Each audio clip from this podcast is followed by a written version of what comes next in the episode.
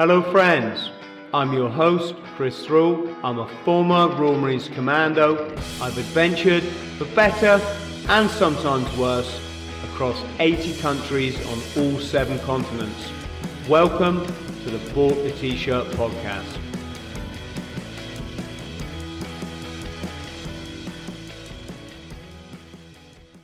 So, Rich, how are you, brother? I'm good, thank you, Chris. Really good. Thanks for getting me on here. Do you remember Right Said Fred? yeah, yes, I do. Yeah. Uh, yeah. There we go. Which one are you? I don't know. They both looked identical to me. yeah, yeah, I know. Good band. I'm I'm too sexy for my podcast. yes, brother, it's so kind you came on. Thank you. You have the uh, esteemed honor that we have a um, a wonderful new producer on the podcast, Ben. Hello, Ben. If you if you watch this, and you are the first person that Ben went right. Get this guy on the show. oh, really? Wow, yeah. that's that's um that is a privilege then. Absolutely. Well, I I saw some of your Facebook stuff. You're clearly a nice guy. Um, let's just say from the beginning for people watching the veterans community is just all over the shop at the minute, especially with social media, has made it all so divisive and a, a bit nasty, to be honest. Yeah. yeah. My concern, and I know yours, Rich, is the same, is we're in a suicide epidemic of our brothers and sisters, right? Yeah. And something needs to be done.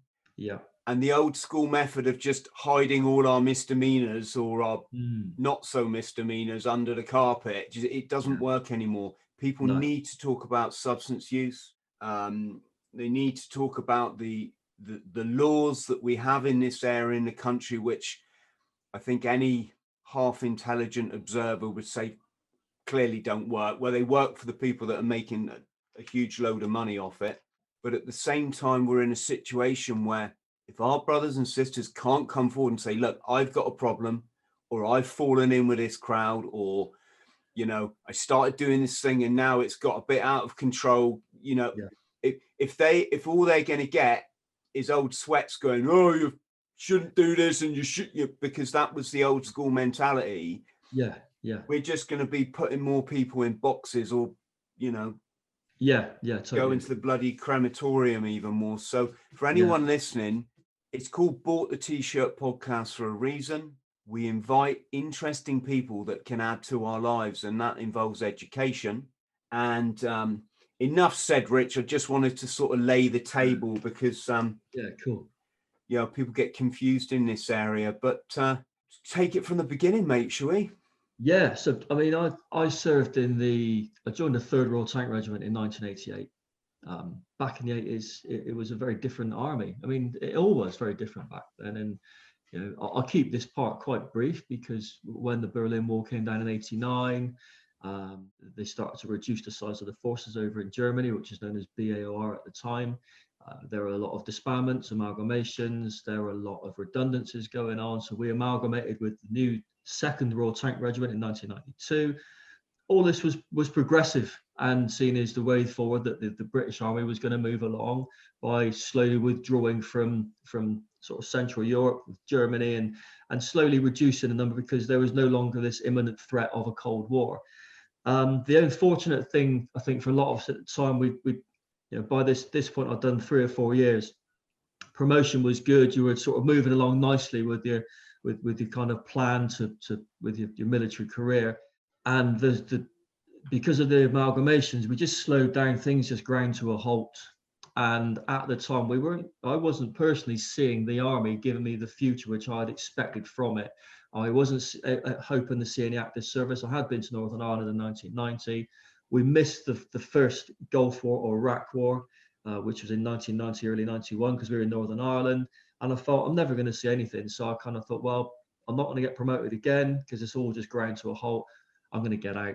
So really, in the in the, the, the sort of mid 90s, say 94, 95, there are a huge amount of, of I say soldiers because that's from my perspective actually leaving the forces, giving up, handing in the notice, and just knocking it on the head because there wasn't really much of a career left. It had really slowed down. So I knocked it on the head in '94 to get out in '95, um, and that's where the problem started. You, the army makes you your military training makes you extremely confident in your abilities which is fair enough you need to be confident in order to carry out your role in, in wherever you're going to be um, so I did a course with the S with the SBS for close protection standard course. It was great. It was fantastic with with a guy I served with. Um, you know, it was, a, it was a company called Task International. We're down in Maidstone, four weeks, and then you add this other qualification to an already very confident character of oh, I'm a bodyguard and I'm this, and it just elevates your your, your unrealistic expect, expectations so high when you come out that you just think you're better than everything. So you've already set yourself up to fail because what I failed to take into consideration was on coming out of the forces at that time, there was also another however many thousands looking for the same kind of work, the same kind of jobs. So it was really difficult, really, really hard to find steady work. However, I was lucky. I managed to get a job working with dad, who's ex-police force, um, some colleagues of his doing surveillance. And I did some CP work and this was fantastic. It was kind of like the right job, but what I wasn't really prepared for was that lack of belonging. When I came out, I missed that camaraderie that was part of the army. And although I was never the big one for being in the NAAFI bar, I just missed that that sort of focused feeling of being involved with people all the time in a sense. If you had something wrong or you were a bit skint or you had a problem, there's always someone to go to who would listen to you yeah, they will probably give you a slap and tell you to put you know, sort yourself out. But at least you at least you have someone to go to if you're having a bad time. And I kind of missed that sense of belonging. That's such a big deal for a lot of guys who come out anyway. My thing I wasn't ready for at the same time was I really enjoyed going out. I enjoyed going out clubbing and partying, as did all of my civilian friends. And what I wasn't ready for was this this crazy dance scene, which used to be the rave scene back in the I think back in the late 80s when he used to go and find a field somewhere and pull up a lorry with a load of speakers and everyone would get completely, completely wasted. This illegal racing had kind of migrated into the clubs around the UK, and I was not ready for that. It wasn't a case of the the the drug side of it initially. It was more a case of wow, what is going on here? Everybody was just having such a good time and I was doing door work at the time as well. So I was kind of stood on the outside, still looking in. I was never really felt a part of this this community because I was the one stood on the door saying yes or no, watching everyone else have a good time. And I thought, is this, is this what I've come out to? Is this is this what it is? So I started put, pulling away from the door work on the weekends and I started going into the clubs and yeah, I started getting introduced into into drugs. I won't call them recreational drugs because any drug can be recreational if you use it for recreational use. It's a it's something I thought so ecstasy was the one. And and, and I gotta be honest I'm not going to condone this I can't condone it but for me when I took that first pill I finally felt like I belonged somewhere again. Because for that duration of the of the effects of ecstasy whether it be one two three or four hours you feel exactly the same as every other person in that room who's done that drug. So all of a sudden you belong to this group of people. So you get that sense of being a part of something and that's that is that is a massive problem for guys who've been in the forces because you can easily turn to this and it's so false because you take all these individuals. If let's say there's a hundred people there and you're all completely wired to the moon on these drugs and you're all feeling the same way the music and the clothes and you're all on the same level it's so false because you eventually got to come back to reality.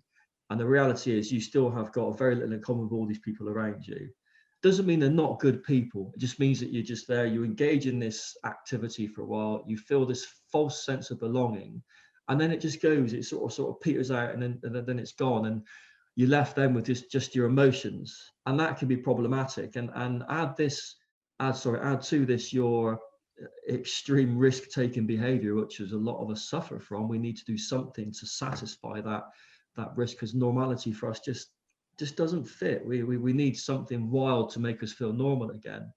And I found that I was beginning to get introduced to the supply of the drugs uh, more so because I've got a business mind and a group of friends that I was with at the time. We always used to engage in these activities on the weekend and go out and get get wasted. I'll use that word.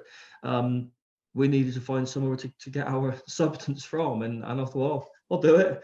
You know, it doesn't seem it can't be as bad as getting shot at, or I've done worse things in a NAAFI bar. You know, so you you kind of stick your hands. Well, how bad can it be? And it wasn't all of those basic military qualities that you're given in in simple things like patrol, like doing a patrol, simple standard stuff. just apply those in in that direction. And I thought this this is easy. And again, not condoning it. Please don't think I'm trying to say go out and do it. Use your squaddy skills to do this because I'm not saying that. For me, it felt so natural because I've been doing surveillance. I've been doing CP work. I, I, I'd, I'd already done a fair bit of work in the civilian environment. So to to use my military qualifications in a civil environment was already being applied through through CP work and surveillance. So this didn't feel any different. It didn't feel wrong. I know it was wrong, but it didn't feel wrong. I mean, if you you've got to define what wrong is. I mean, for us, it's very natural to carry a uh, a loaded weapon around a street which looks like the UK, say in Northern Ireland. That for me felt perfectly normal. The streets would look just like the ones outside your front door in the UK. That's normal for me. So this whole definition of normality and what's right and wrong is a very wavy line, or it was for me, especially when you're kind of half charged on on drugs on a weekend, perfectly functioning within the week. So what I found was my CP work began to fade away because there were so many people looking for that work. I needed to survive, and along with really bad money management skills, which I learned perfectly well from the army about how to spend it. Weekend millionaires, you spend it all on the weekend, you got nothing left. But then you know you've got your muckers to, to pull you through the month. You can go down the cookhouse and you're going to be okay, aren't you? You're going to survive. Um, I slowly moved into selling ecstasy, and really for me, it felt like a very that was a natural transition from coming out of the forces and I just slightly went a little bit left and I just gone completely sideways.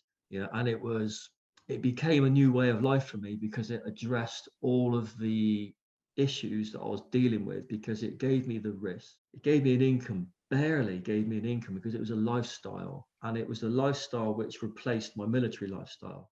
And I functioned quite happily. You know, I was never, I would never say I was an addict with drugs because I didn't ever walk down the route of taking substances which were highly addictive. You know, it's not me. I'm not an addictive person.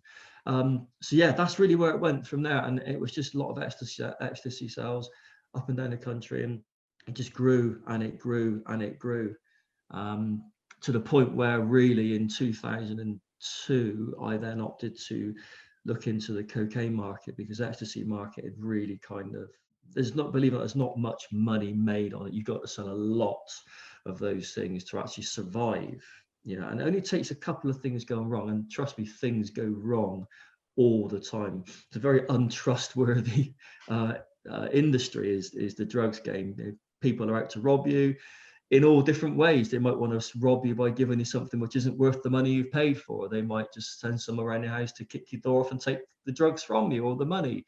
It's very problematic and you're having to deal with these things on a on a almost on a daily basis. And it takes its toll on your mental health. I mean the only way i can describe somebody asked this a while ago because i had some work done with um, with ptsd not from combat but from my nefarious activities. And we'd realized that to be involved in the drugs industry and to do it properly at certain levels and i'll probably go into that shortly um, you're under a huge amount of stress. It's like being on operational duties. Imagine being over in Afghanistan, um, being ready. You, are half cocked, always at the ready, just in case something goes wrong. I've never been there. I'm not. I'm just using that as an example for for, for lads currently and, and the ladies currently. You imagine being on that tour for 15 years. That's the kind of stress. The, the it never goes away. It never, even when you go on holiday, it never goes away. It's still there because even if you're not actively selling things and you're still in that world you might have a week off well i'm having a week off this week and i go on holiday with my my wife and my kids and you can't switch off because you've got your phone you every day you're waiting for a message to come through it's gone wrong we've got a problem so and so's been arrested your door's just gone off we owe them money they it, the, the problems are endless and you don't ever get a chance to have any downtime no rest. That's why i think a lot of people involved in drugs you see them being very flash you see them having holidays, they've got the nice cars because in the back of their mind, they must know that any minute that world's going to come crashing down around them. They're going to lose everything. It doesn't make it right. It just means I think that's why they, if they live by the sword, they know they're going to probably come unstuck very soon. It takes its toll.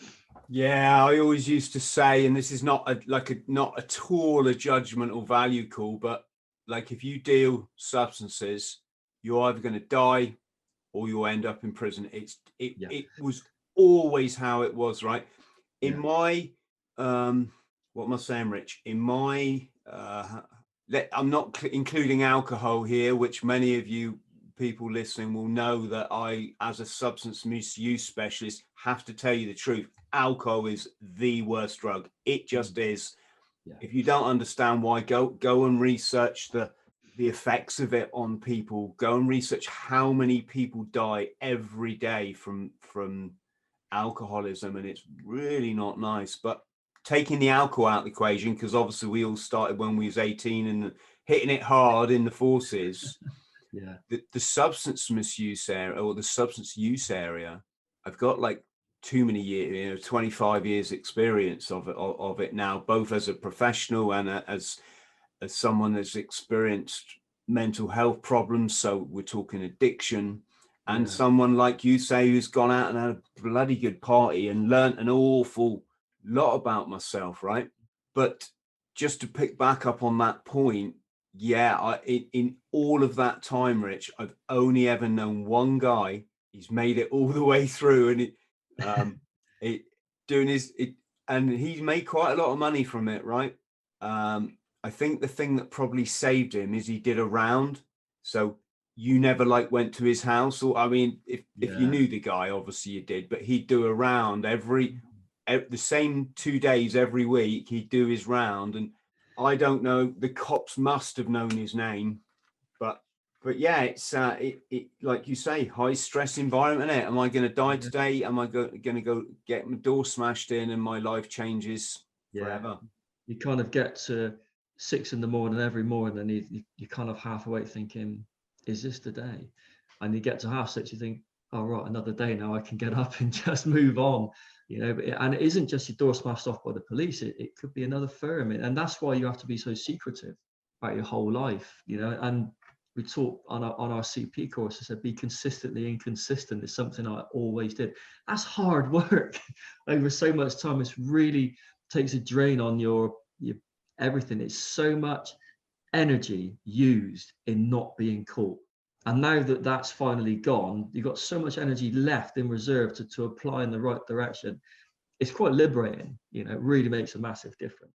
Huge change to your life coming out of it. And you're right about saying there's only two ways you're either, you're either going to get dead or get caught. The only way is the other way is you might just make it through. You might, but it's very rarely anyone actually gets through that world and makes the money they want to and not have some kind of damage en route, whether to themselves or their family. There's always going to be some kind of damage or some kind of collateral damage which you've got to manage or deal with, and you've got to live with that. You know, I think you have to be ruthless to get through that world, totally ruthless, and and that that comes in many different forms. It could be ruthless, as in extremely violent. You could end up being just sort of ruthless, in you don't really care about anyone around you. So therefore, if you do get caught, you may go down the route of being an informant. And no matter which route you take, you're going to end up very lonely, very, very lonely because that's just the nature of it. People just won't want to be around you, or you, you'll either have no friends for any reason. And it's a very lonely existence. And it's not the existence I think that a veteran deserves or needs to. Not for anyone, but people who serve for the country, you just get re pigeonholed as someone that was, you fought for your country, that's great.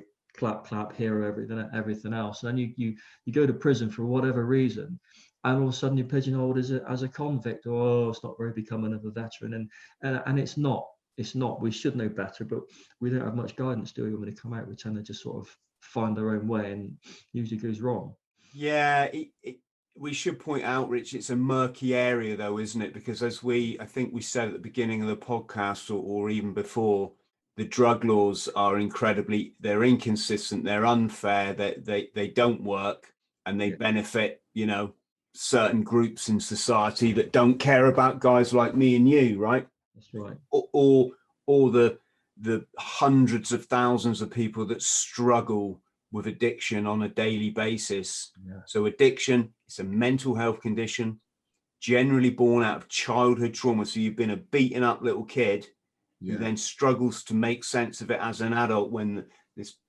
trauma repeats. Yeah. Substances initially get rid of that trauma and you're you're like i'm ace i'm i'm like everyone else now right and that's mm. where that cycle kicks in yeah rather than recognize this trauma what do they do they make your mental health problems illegal which is just it, that's as yeah. stupid as making the flu illegal right yeah. Uh, let's not even go. Let's not even go go there now, right? But I, I mentioned this, mate, because you're very humble, yeah. and I get it. Veterans very often like you're like I did wrong. It's like I, I, I don't think you did wrong. I, I, I, am not suggesting anyone follows your, you know, your lead or my lead. Mm. As I always say, Rich, you live your life, right? I'll live mine. That then we're happy, then, aren't we? You know. Yeah. Um, yeah. I just mention it because the out of the dance era that you said, I mean, God, so yeah. many of us learned an awful lot about ourselves. Yeah. About life, about okay, it was a false community when your head's sort of in the clouds, but yeah. but it also showed you actually that what community was that you know yeah, yeah. 3000 people can come together in a field on dartmoor and the worst thing that happens all night is a you have a bloody good time. Yeah. And you hug the girl or the guy next to you right? Yeah and and that's what it was. It was it was on it was just wasn't ready for that kind of um, atmosphere. And everything associated with that whole lifestyle just seemed so appealing at the time. And and when you've been and the way that i kind of sort of says when i used to go and leave and I've, i think a lot of veterans will probably relate to this whenever you go and leave you see your friends and family they're all very happy to see you back again but you never really you don't really ever fit back into that circle again because they're they were your circle of friends and when you leave and join the forces you become different you change you you you adapt to a, a new lifestyle with with with with the people you're serving with. So when you come out you've always kind of wrongly or rightly so you kind of almost elevate yourself above or beyond that group because of maybe some of the experiences that you've had you've got the, the, the old you weren't there man kind of attitude and it's very hard to reintegrate back into that group of friends again so when you come out you still feel like this outsider was never in. And and that lifestyle gave me a way to to build this um, circle around me, like a I suppose like a comfort blanket. I created my own circle. I created my own environment. With once I started becoming the the person that was providing the drugs, I then and, and the drugs then became irrelevant. Is the fact that people came came to me, they came into my circle, and I felt comfortable with that because I had control over that circle. And it's not about being in control; it's about being a part of something which which which I felt like I belonged. And that was the strange thing about it. I was no longer this person, this this person satellite around this group of friends. I created my own bubble, and it was a big bubble, and it was great. And I and I felt that weirdly at the time it, it was like an achievement, and it was it wasn't a great achievement, but for me personally at, at the time, it kind of got me through that transition and albeit completely in the wrong direction i kind of survived it i went no i went off on a tangent really badly when i went into cocaine that was when the world completely changed for me but in the ecstasy days it was just it was just nice because there wasn't any real major stress at the time. The stress comes with cocaine. That's when it completely changes. The state I, become different. I should just clarify again for people listening because we're not here to upset anyone.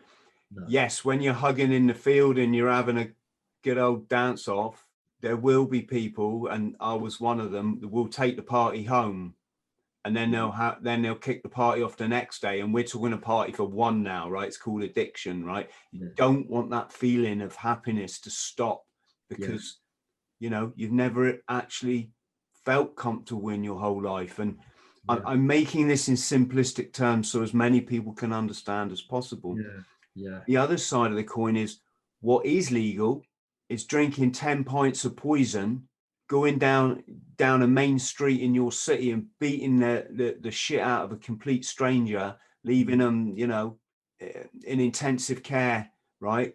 Kicking someone's head in because they try and get in a taxi before you, yeah. throwing up your, your kebab over some complete stranger, right? Yeah, yeah. Going home, right? creating domestic violence, right? I'm I'm I'm painting, and that is another culture. Yeah. That, that you, you know, we what, what I'm trying to say is let let's all stop judging each other. Mm. That is still a drug, still a poison, yeah. still has massive issues, and yet that scenario is mm. completely legal. The hugging each other in a field and having a dance, and then you know spending the next day like watching shit on TV and eating pizza because you feel so bad. It, it, it, Um, yes, Sorry. it's really valid, Chris. You know, because the, that's a really interesting point. Because when we when I was in this little circle of friends and we were all taking ecstasy at the time, and we were on this different level, just dancing, just having a good time, there was never any problems. Uh, with it, the only time we would encounter a problem, and again, this isn't me trying to justify anything, is if there'd be a group of lads would turn up and they were clearly drunk, I mean, completely drunk, we would then think, oh God, this is going to be a nightmare. Because you're thinking, as dr- drunken lads turned up, our mix was a mix of, of, of guys and girls, you know, and we think this is just going to be a nightmare because we don't want the trouble. We just want to enjoy ourselves. And then people who are, you know, who've had few too many would come out, they start get going all, all over the girls and they'd be pushing us around. We think we just don't want the issue. And I suppose that was the difference between us at the time was involved in that. It was very peaceful and non-violent. Uh, it looks like back in the 60s, I guess. It was very, very loving and nice. But people were drunk, it was a very different feeling. It doesn't mean they were going to cause a problem. It just seemed like they were because of our perception of we're all loved up and they clearly weren't. You know, but you're right. It's, it was they both have bring so many different problems. You know, in in their own way.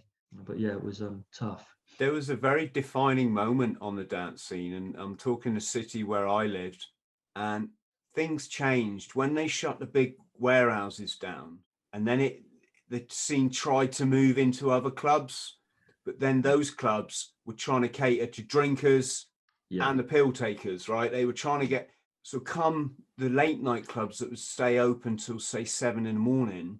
Yeah, you'd get this bizarre scenario where at five o'clock you got one half of the people they're all up, you know, giving it large on the dance floor, loved up, not going to harm a fly. then you had these drunken swaggerers stood there like this, like yeah. with, either confusion on their face. Yeah. why are these people so happy? What? Why am I?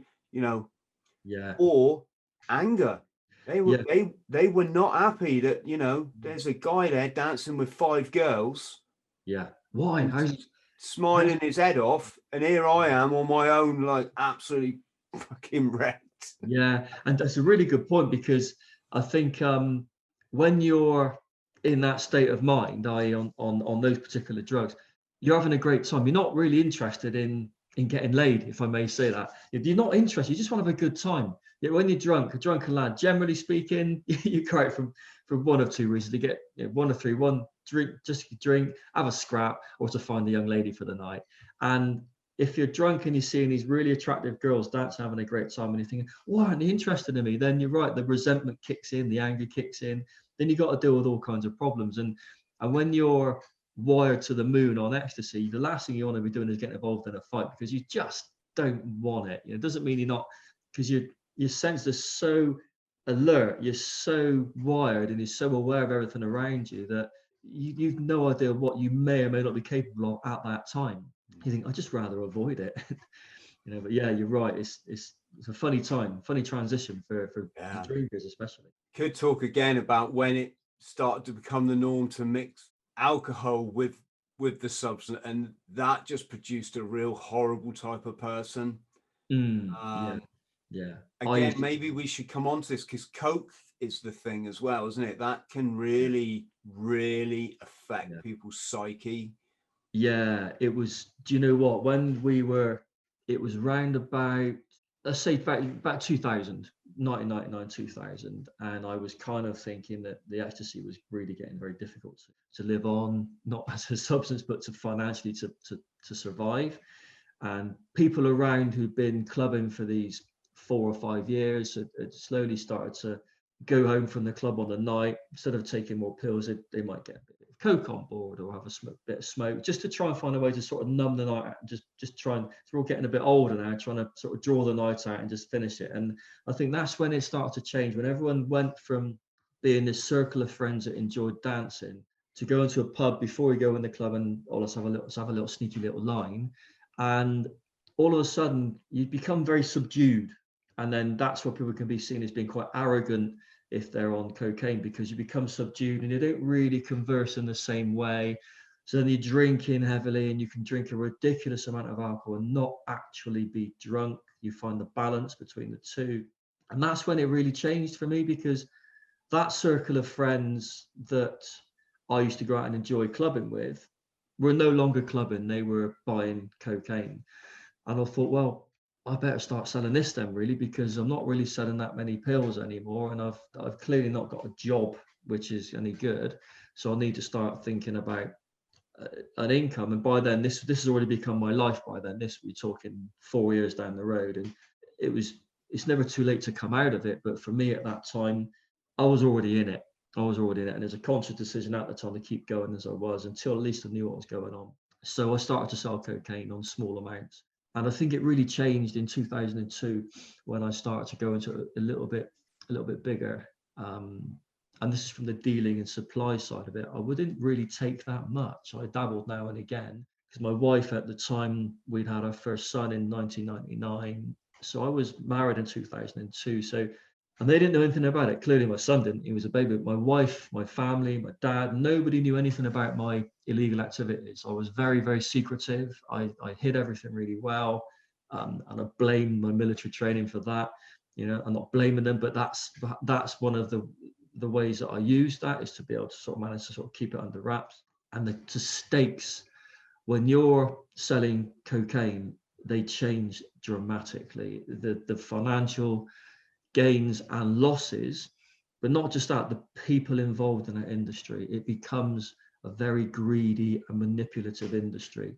And I think that's when the problems really began because it, it, just becomes, but you get used to it. You just adjust your life to allow for these different characters. You adjust your your your stress levels to deal with these kind of numbers. And in if if in it, back in the time we're talking what 20 years ago when I was selling ecstasy, um, financially, if you were to buy 10,000, let's say 10,000 pills, it might cost me about 4,000 pound. This is all done on credit. It's all done on tick. So imagine if it goes wrong, you've still got to pay for it. So when you're buying cocaine at the time, you might buy a quarter of a kilo and it might cost you um, eight or 9,000. So the, the financially, the, the substances that you were handling, say volume volume wise, were so much less, but the cost so much more and the greed and the manipulation was just was frightening. And then you're looking at trying to sort of find your way through the market and that's when you start coming into not so much like territorial wars but you certainly got people who say right now you have to buy it from me or we have to do it this way and then and people are trying to have you over by selling me stuff which isn't really what it's meant to be. And, and it becomes really really quite scary at times. There have been some times when I thought this this is going to go really south. This is going to go wrong.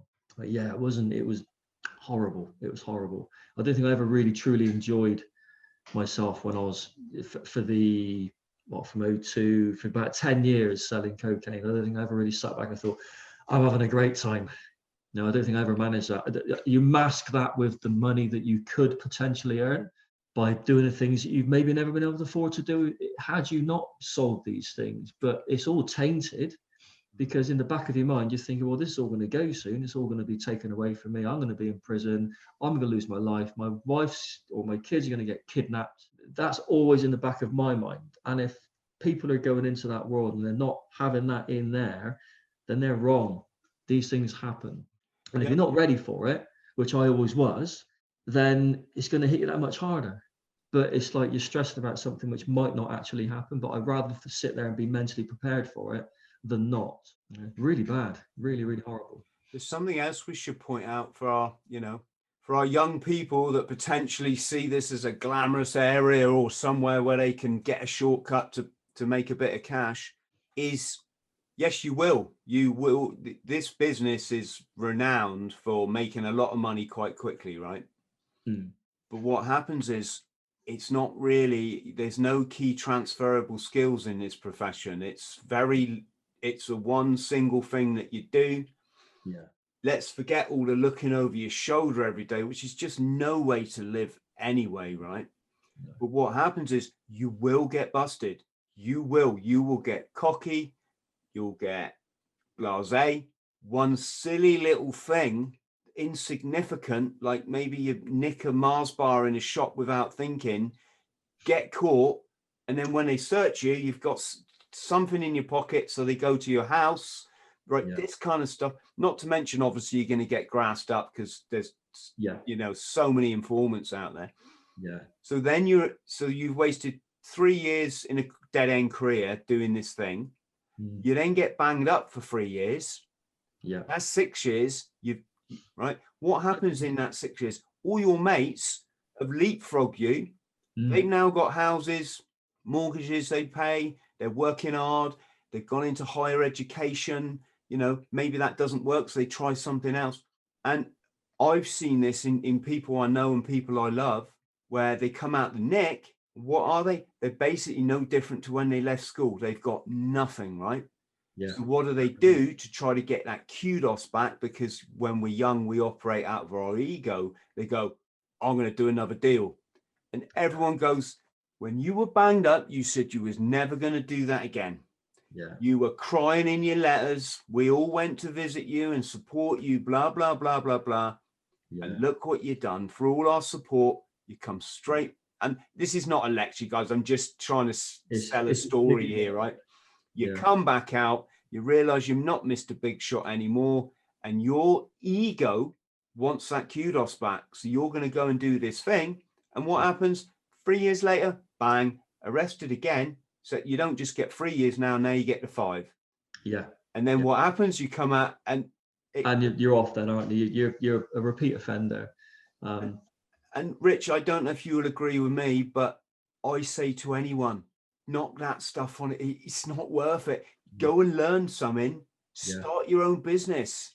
Yeah. Start a YouTube channel. Try and write a book. yeah. Go and study a course at night school. Yeah. This ultimately you'll become happier and more Yeah. wealthier if that's your thing. You know, more secure, let's say, than if you do the shortcut career. Yeah, there's so many guys. When I was in prison, um, I used to be a mentor for. I used to sort support veterans anyway, and that's something else. But um, I used to be a mentor and support guys coming in, and I'd help them with the journey through the prison. So these these these people might have been on their first sentence, or they could be in multiple times. And when they come in, actually make make a conscious decision to, this is it. I'm going to change. I've been in too many times you can see the difference in- their in their mindset. They are totally liberated and, and they're so enthusiastic to learn because you've got education in prison. You've got you can learn some basic trades, or you you can if you if you've got time, you can apply yourself and and you know, develop your own plans. When you see the people and I said about using the amount of energy you use into not get caught, when they finally realize that they haven't got to waste that energy on on hiding and, and being evasive anymore and they apply that to something which is going to benefit their future, you see the difference what they can achieve in such a short space of time. And they actually, but what they require, and this this comes for anyone, is prison's very good at encouraging you to change and to make you um, better yourself, reform, if the, obviously the word that we use. That's great until you walk out of the prison doors. Now, probation are equally good, but they're there to safeguard the public and to ensure that you're adhering to certain conditions, which I understand that it's about safeguarding the public against anyone who's got who's, who's a risk or a danger. They haven't always necessarily got the the funding or the finance or the time and staff to help you continue on your journey of reform. I'm lucky. I've I've did everything myself inside because I had such a long sentence. I had time to get this done. But some of the guys on the shorter sentence, when they come out, they've, they've been patted on the back by the people who, who've been looking after them for the last you know, one, two, three years or months, whatever they're encouraged yeah this is a great idea but as soon as you come out of prison you kind of down to, it's down to themselves and they don't get that continued encouragement. So it's very quick for them to be really enthusiastic but then they got to add this to the fact they're coming out of prison. Are they going to a house? Are they going what's what's their personal circumstances? They got anywhere to go? They, they still got support from their family? There's so many other things they've got to take into consideration as well as this master plan they've got about putting life back on track that's where it normally comes unstuck. And it's very much the same as coming out of the forces. You, you're coming out of such a big, secure environment with these great plans. And we are a lot of the time, unfortunately, quite delusional with, with what we think we, we hope to achieve with what with our qualifications. I know the CTP are doing some great things now, but there's so many holes, there's so many gaps for young veterans who are coming out of the forces and they've, they've got these plans. And it only takes a couple of knocks, a couple of falls, and you kind of your confidence goes. Then you get on the drink or the drugs, and then it goes even further. So you're on that slippery slope fairly quickly. But this can happen at any time. You know, we we carry a lot of demons inside of us from what we've been around, what we've seen, and mental health can creep up on you it can creep up on you, and, and you know, before you know it, you're really in a really bad place. So yeah, it's hard. It's really hard coming out of with with these qualifications and and trying to make that change has to be a conscious decision in your own mind. I am going to definitely do this. This is what I'm going to do. I'm not going to let anything get in my way. I'm going to succeed, and that can drive you a long way. And that's what I'm trying to do. Rich, seeing as though you're our man, the man that knows a lot about this stuff, let, let's just talk about Coke itself. Yeah. Um, or what what they but there's two kinds, isn't there? There's the real stuff and then what they sell on the streets of yeah, and everything in between. yeah. Everyone was doing it. Everybody around me was no longer doing ecstasy, they were doing cocaine. And it just everything changed dramatically. And because I was the one supplying it, I wasn't ever involved in selling on the streets. I never got involved in selling grams. I just kind of jumped from selling ecstasy to going straight into say quarter kilos of cocaine. So I never really got involved in, I never on the front line as such. But because I was, people that knew me, they looked at me differently now. They didn't see me as their friend Rich. They see me as someone. Oh, he's he's really sort of stepped up a little bit now. So they they kind of looked and treated me differently, and I didn't want that. I want to be treated like Rich, the person that I got to know them as some of them as really good friends, but they never saw me that way anymore. And then the more I got involved in it, and the more I kind of distanced myself from people around me that I cared about, because that's when I had to, because my life was really starting to change and I kind of wanted a way out of it now, and I was always looking for a way out. Once I got involved in coke, there were too many problems, too many issues, and the money was never as good as it as it should have been because you're always paying for someone else's mistake. Someone's been arrested, and problem with coke is if you sell, we call it a nine bar, which is nine ounces, which is you got the whole imperial, and then you got the metric, and it's it's not confusing, but it is, but it can be. Uh, I would sell someone let's let's say an ounce of cocaine for a thousand pounds for argument's sake. Now I've taken this stuff on credit, so I owe someone nine thousand pounds, or I owe someone eight thousand pounds. My profit would have been, let's say, a thousand pounds again. It may or may not be. One person has a mistake or a problem that you've sold to, or they haven't got the money, or they've decided to stick the lot up their nose for the weekend. All of a sudden, you haven't got your profit. So you then got to hope that the other eight people pay you without fault. Bear in mind, you've got also still got to pay wages for your runners, X, Y, Z, it could be 500 pound in wages. So already you're running at a deficit. You've already lost 500 pounds. One other person gets a problem, you're you're short. You're late. You haven't got the money for the guy that you owe the money to.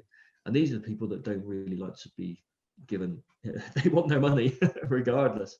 So it doesn't take much to turn a potentially lucrative deal into an absolute nightmare. And let's say all across the board, all nine people, they all have a little problem. They all come up 250 quid short, you're already down again. So then what you got to do then is you got to start, right, I need to start cutting this stuff to allow for their mistakes, to allow to ensure that I at least can pay my bill. And that's before you even made any money. So imagine the stress on top of your neck, because already you're you're changing the dynamic of the of the business. You're now getting involved in messing with a substance which has already been messed with. So you run risks of adding something to this, and it's all usually quite benign substances. And I won't say what they are, but you add something to it which you know should be okay, but you don't know what's been put in it before. So if you put something in there and it reacts with what's already in there, you've just destroyed nine grand's worth of substances which you still have to pay for and is unsellable because it might turn into it might it's, it's, chemicals there are chemicals in there and they will react in some way and i've had things which i've tried to push a little bit further should i say and it's gone it's turned into a slimy mess. What am i going to do with this? What and and all of a sudden you're you're nine grand in debt. So then you've got to figure out how am i going to get out of that debt?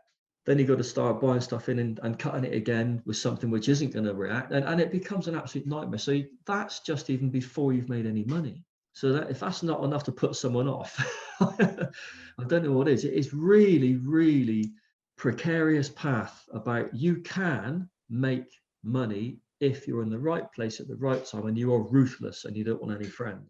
You're still going to get caught and you're still going to be lonely and you're still going to be stressed out and you're still probably going to die at some point. But the rest of it, it's just, it's really hard work and it is stressful. Yes. Especially when you see it all completely fall apart on you. Yeah, I want to chip in here, Rich, with something else.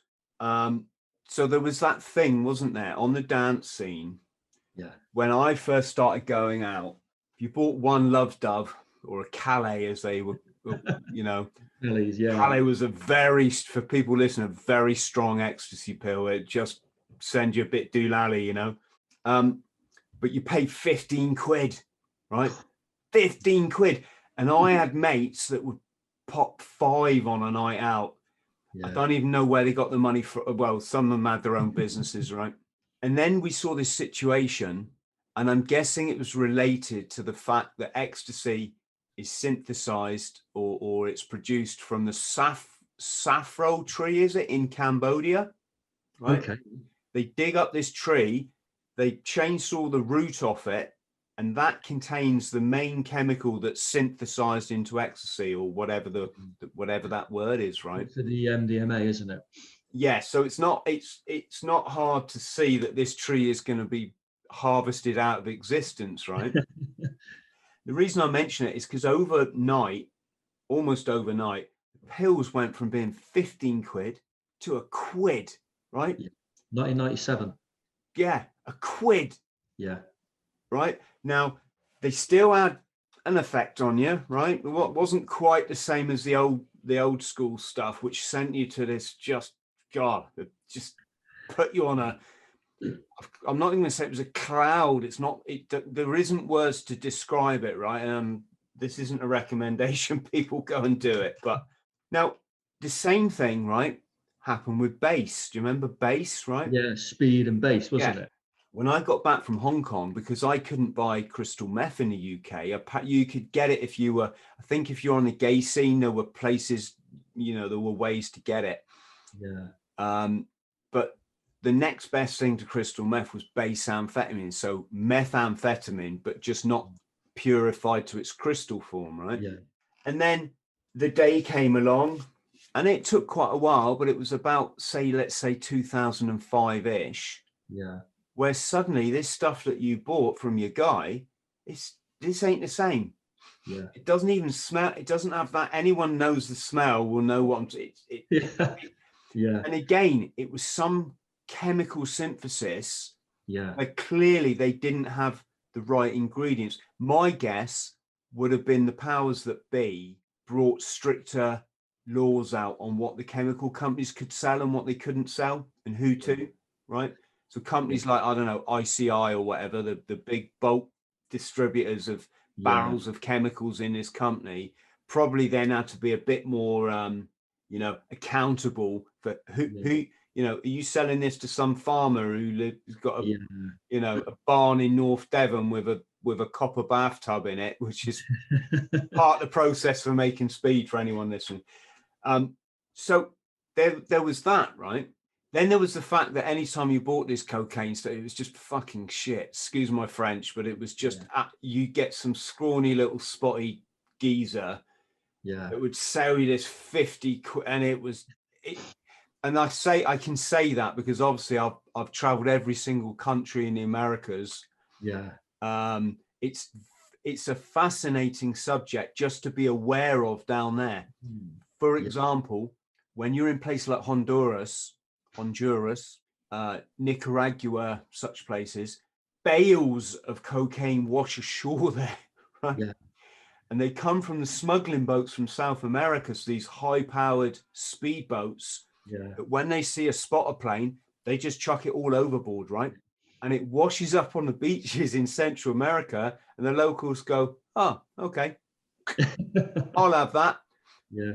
Little bit for themselves, the yeah. rest of it sold. And so, in any region in that part of the world, Colombia, Venezuela, even as far as when you start getting across to Guyana, it very much more becomes crack because it's yeah.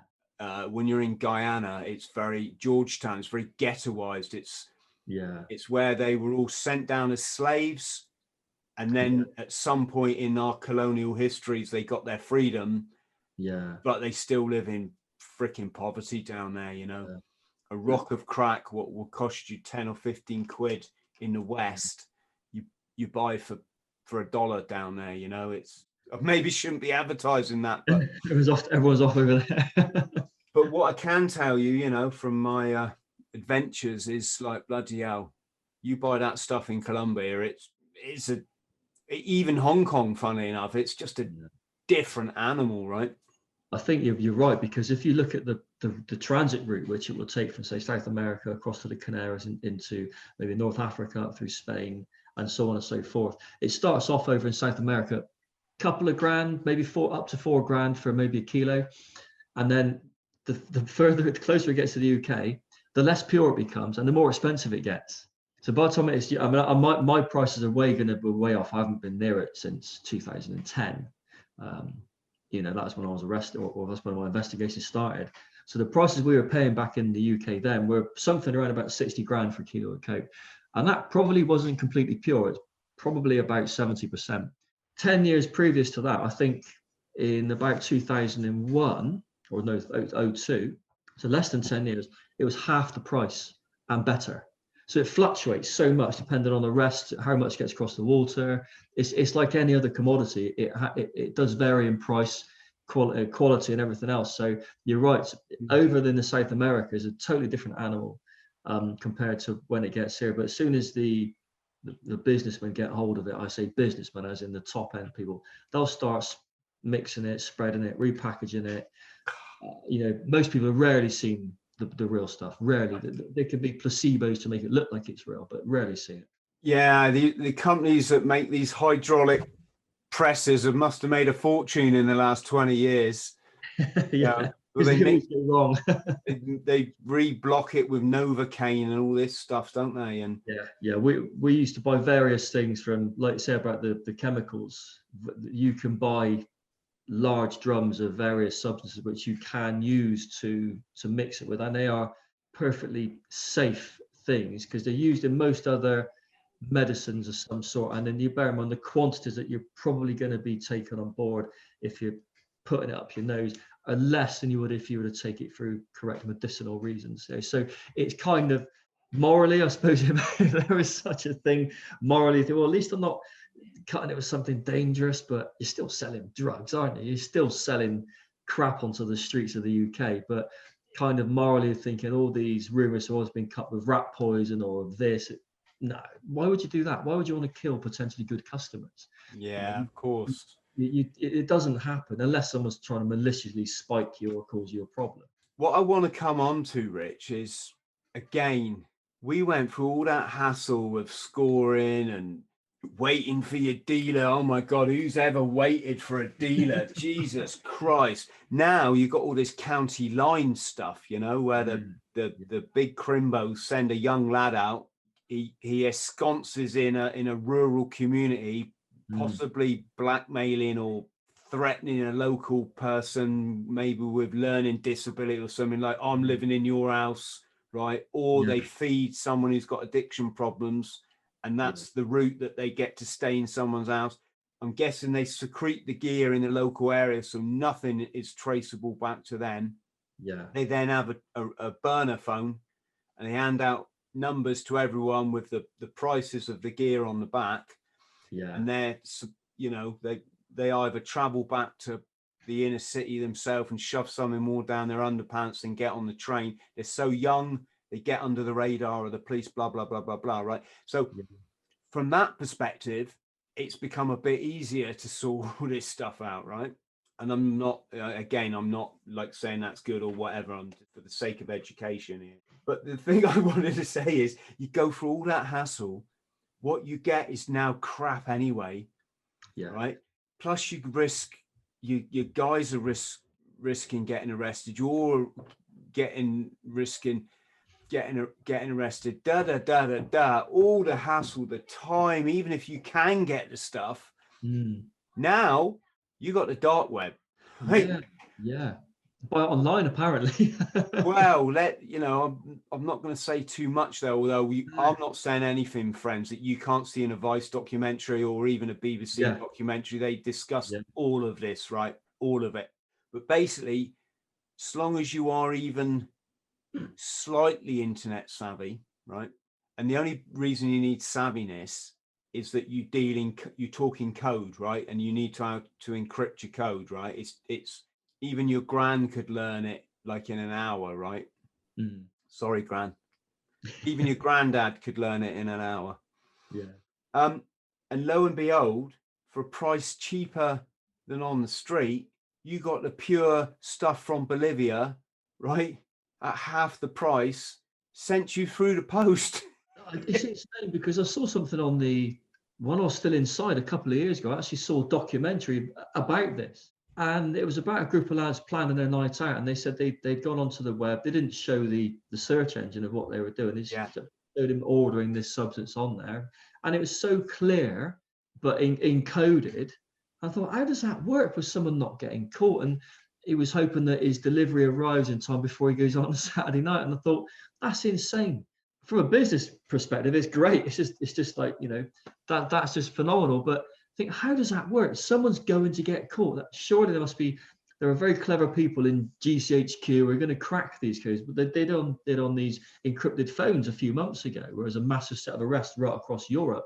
So they get caught eventually. We'll crack these codes eventually. The thing is, Rich, right?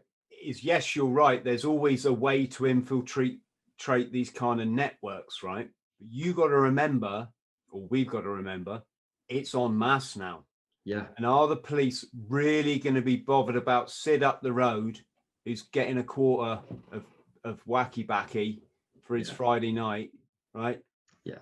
So all I'm not going to say the websites or any uh, anything like that, but but uh, but the basis way that it works is the money side of it's all encrypted. It's all it's not even Bitcoin. It's it's more encrypted money systems than that.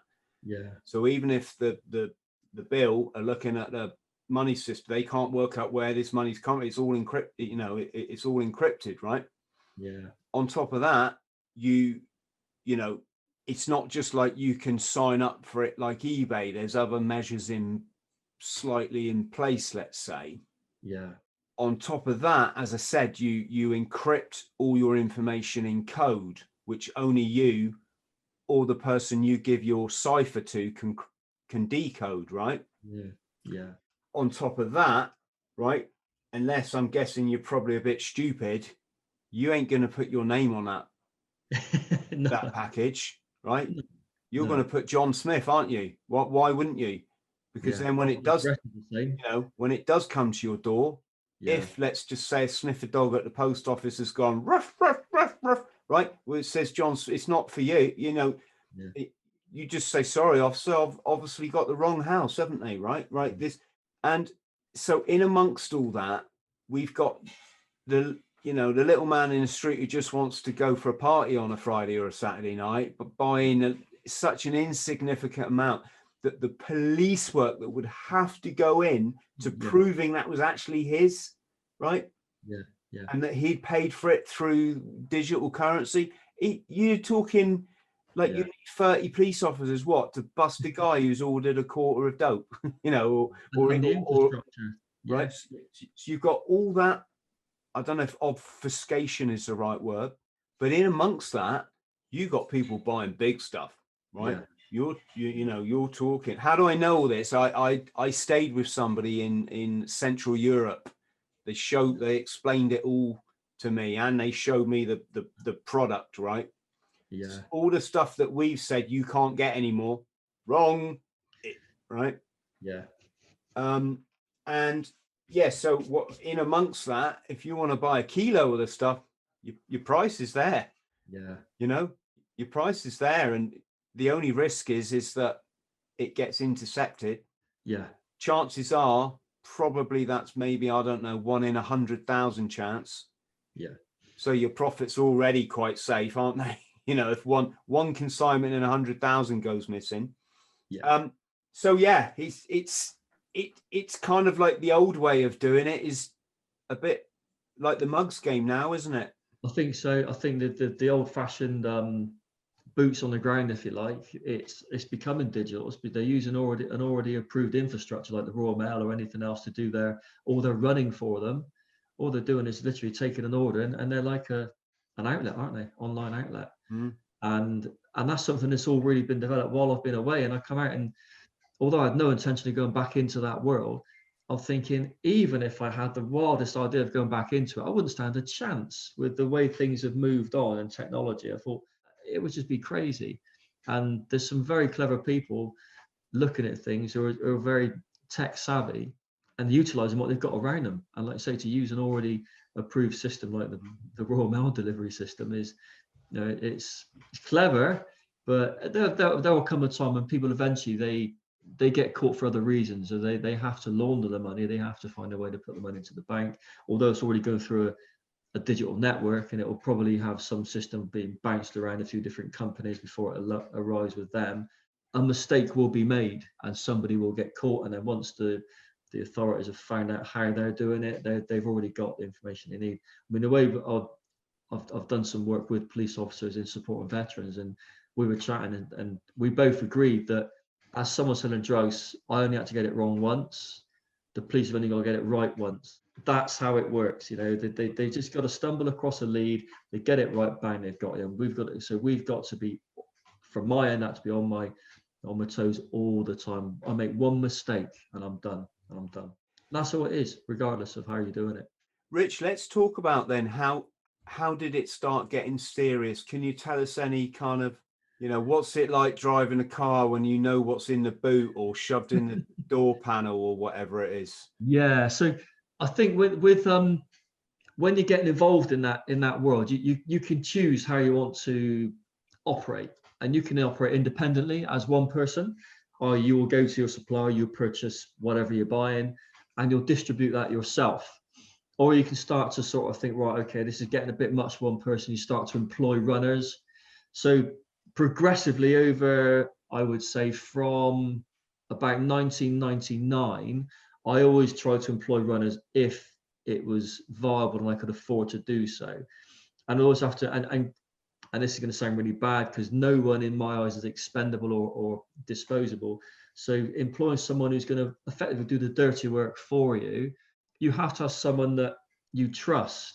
The trouble is, if someone you trust, you generally like them. So why would you want someone that you like doing your crap for you? And it's a really difficult decision to make because you're thinking, I really like this guy. He's my mate, but he's in the crap. He needs some money. He's just lost his job, for example. Rich, got any work? I have, but it's probably not what you're going to want to really do. And they said, Well, no, I know what you're doing. And I said, Well, okay. So you offer them an opportunity to work. I said, not for me, work with me because my I've always worked with with guys. I wouldn't have them do anything I haven't done myself, and I wouldn't be prepared to do if I needed to do, and I have done on many occasions. So you kind of expand your business from a one-man band to maybe a couple of you, and then it gets a bit bigger. And then you think, well, I can't, I don't want him doing too much, so I might need someone to to collect the bulk things before I start messing with it. And I, by the way, I don't want to be sat there with my press doing all the hard work. I want someone to do that for me now because I don't. I'm, I'm okay. I don't need to take the risk anymore. So you get someone to do that for you and next thing you know, you got a network of about four or five runners. One of them bought, one of them, one person just counted the money. One person did the press, and I thought, oh, I know what I'll do. I get someone to manage it for me, so I don't have to actually manage it anymore. So you get someone to manage all this for you. So really, you do expand, and and there was a time, and it doesn't come without its problems. There have been some issues which I've written about in in the first book, which I won't give too much away because it it is quite a good read hmm. where when you finally recover from something really bad you're actually making the money you need to make in order to get out of that life. I always had an exit plan and the exit plan was getting close. Um, you can distance yourself so far away from it that you then become it becomes a conspiracy. And you're going from being arrested for possession possession with intent you're then looking at being arrested for conspiracy and, and that's where i was. I was conspiring to sell. So i was communicating with a group of people to distribute this stuff across bristol parts of the southwest of england some of it over into wales over over the bridge you know and, and it was quite a large network it was a big network and i think there were seven or eight people working with me at the time you combine that with the several people working for this network I was being supplied from, and you add that to the networks of the people that I was supplying to, you've got quite a lot of people involved. Probably talking like 30, 40 people just within fairly close proximity. And That's Rich, can, can we just clarify on that subject? I'm just I'm talking now for the people that don't know about this arena of life, right? Which I'm yeah. guessing is still probably quite. I mean, we talk about it quite sort of openly because it's yeah. you know we understand it but for people who who are going oh bloody druggies god yeah. ha- hang them all hang them all right Yeah, yeah. Yeah, let's remember, folks, alcohol, worst drug, just is. Um, but how many of this network did you meet were raging psychopaths that like None. would would sell poison to children and you know not one person in in my whole experience i've met some really bad people don't get me wrong and you're going to meet bad people in life anyway they just seem that much more when they're not when they're living at, on, on the other side of the law they just seem to be really bad and they are bad people but my my associates and people that i worked with they're all actually decent people. Some of them even had jobs. They just tended to have a little top up. Um, sensible people not non-violent people. You get violent people in that industry because you know they're violent.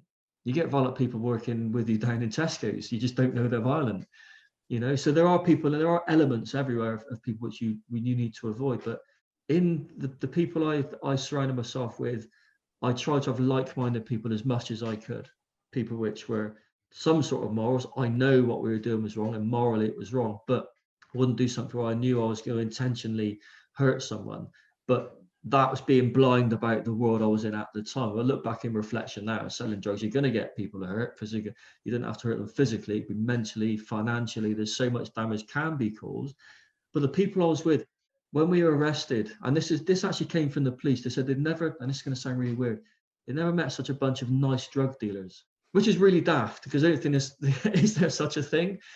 Clearly, they got people who are decent, decent people just make some really big mistakes in order to survive and it takes over your life. So no, not it wasn't a violent network. Um, not once did I ever needed to get involved in anything aggressive or violent. In fact, I choose to my best to actually avoid that if I can, which makes it difficult living in that world if you're can someone. can again just Rich, for the sake of people at home, uh, again who are unfamiliar with this, you know, let's remember the biggest next to alcohol, the second biggest problem in our country is prescription medication. Right, yeah. an opiate epidemic. Right? Yeah these GPs scribbling can't write these prescriptions fast enough.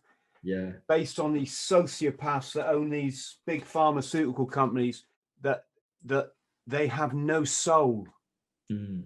They for people that aren't aware, when you trace you can trace the, the history of some of these companies, they have very clever people they pay an awful lot of money to to um, work out their marketing strategy campaigns how can they lie to the medical community to get this pill into the market right mm. so you've got one of these strategies was to say that uh, oxycodone which is incredibly strong opiate right if you're going to be prone to addiction which anyone who's had childhood trauma is yeah that one's going to get you on don't matter if you're taking it for a broken leg or a you know you've had your bloody ears chopped off whatever you you before long you're going to be start to balance in the high more than you are the pain, right? Or or yeah. or both. Yeah. And these companies pay people to get the GPs to say that this pill is no different to taking an aspirin.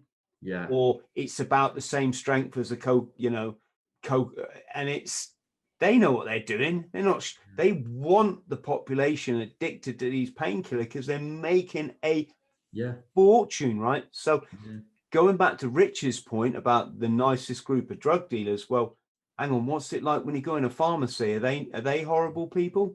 Yeah, they're not kicking the door off, are they? you know, they they look quite respectable, don't they? And um, yeah, I'm not I'm not obviously saying here that there isn't a place in life for prescription medication. I certainly need it when my spine was out. That was the worst agony. I yeah. couldn't move, Rich, for six months. I lay in bed peeing in a bucket. It was yeah. awful, you know called 999 uh, what 999 or 911 three times I, I, was in that much that much pain sometimes right? Um sorry to di- di- digress but yeah i just wanted to make that point and uh, we're not i'm not trying to like justify anything here folks. It's just the, these the, these are the truths in life that we when we when we just believe our precious bbc we don't get to understand these areas. Yeah, and, and I think it's really valid as well because um, I've seen two types of two types of people how they run their business involved in in drugs distribution, and you can either run it as a gangster, which is the violent and ruthless way. People get hurt, people are getting kidnapped, and everything else, or we run it as a business, and you just try to to survive off of it. That doesn't mean it's right. It just means that's how you would run the business. You you don't need to be violent. I, I was asked a question on social media the other day about do I see many firearms? Um, not once have I not felt the need to carry or use any form of weapon. On, and I've been on so many meetings with people which clearly are carrying some kind of weapon in that room at the time in, in case it goes tits up. I've never felt the need to. I've, I thought, well, I'm not conducting myself in a way where I, I'm going to pose a threat. I'm not doing anything which is going to require them to draw a weapon on me.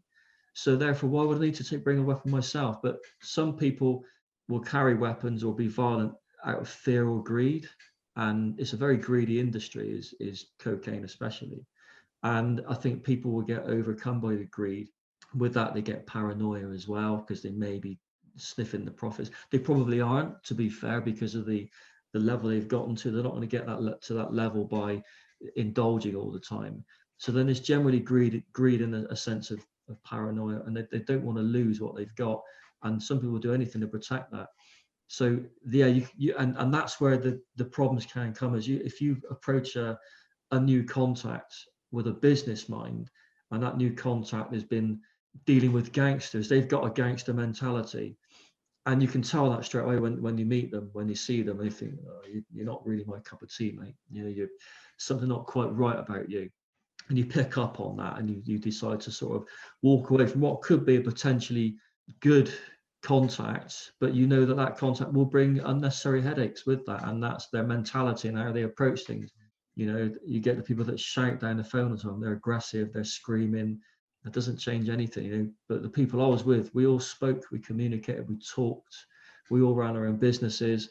We just unfortunately we're we're kind of doing that as well in order to survive. And a lot of the time, and this is absolutely not justifying things at all, was in 2008 we had a major recession. 07 08 we hit the major recession. So financially a lot of things were going really bad. Um, some people turned to selling drugs during that time in order to keep their businesses alive keep things afloat. And again that's not justifying it but you have businessmen people which were had worked hard all their life chose to take this route in order just to just to keep the thing keep things alive during a recession. And that's some of the people i was involved with. It was a very um a very difficult time. I'm not saying that's myself. I was guilty of what I did from day one, but I met people who were doing this because they had no choice. Well, there's always a choice, but at the time they didn't see a choice. And you know, to add a bit of balance, the other side of the fence, you get some raging psychopaths in this world, don't you? Yeah, totally. Yeah. I've I've had to yeah, I've been in some really bad positions with people which are absolutely insane, totally insane. And, and I've uh, there's so many times I should have been dead and I'm not because I can talk. and if I can't talk, can run. It doesn't mean I'm not, I can't look after myself, but I would rather not have to worry about that. I'd rather, one, not be there. Two, if I can talk my way out of it, I will talk my way out of it. Because you know, generally speaking, if it goes wrong on a drug deal, you're going to end up with dead bodies. You, know, you usually end up with dead bodies. And, and that's not something I want to be around. I don't want to be involved in that. I don't want to see that.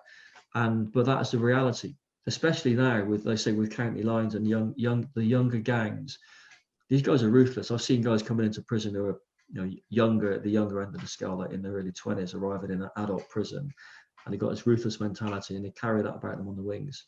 So yeah it's not it's, it's not fun when you're mixing a decent moral bunch of drug dealers with, with, with ones which aren't quite you know they'll, they'll rob you for anything they can.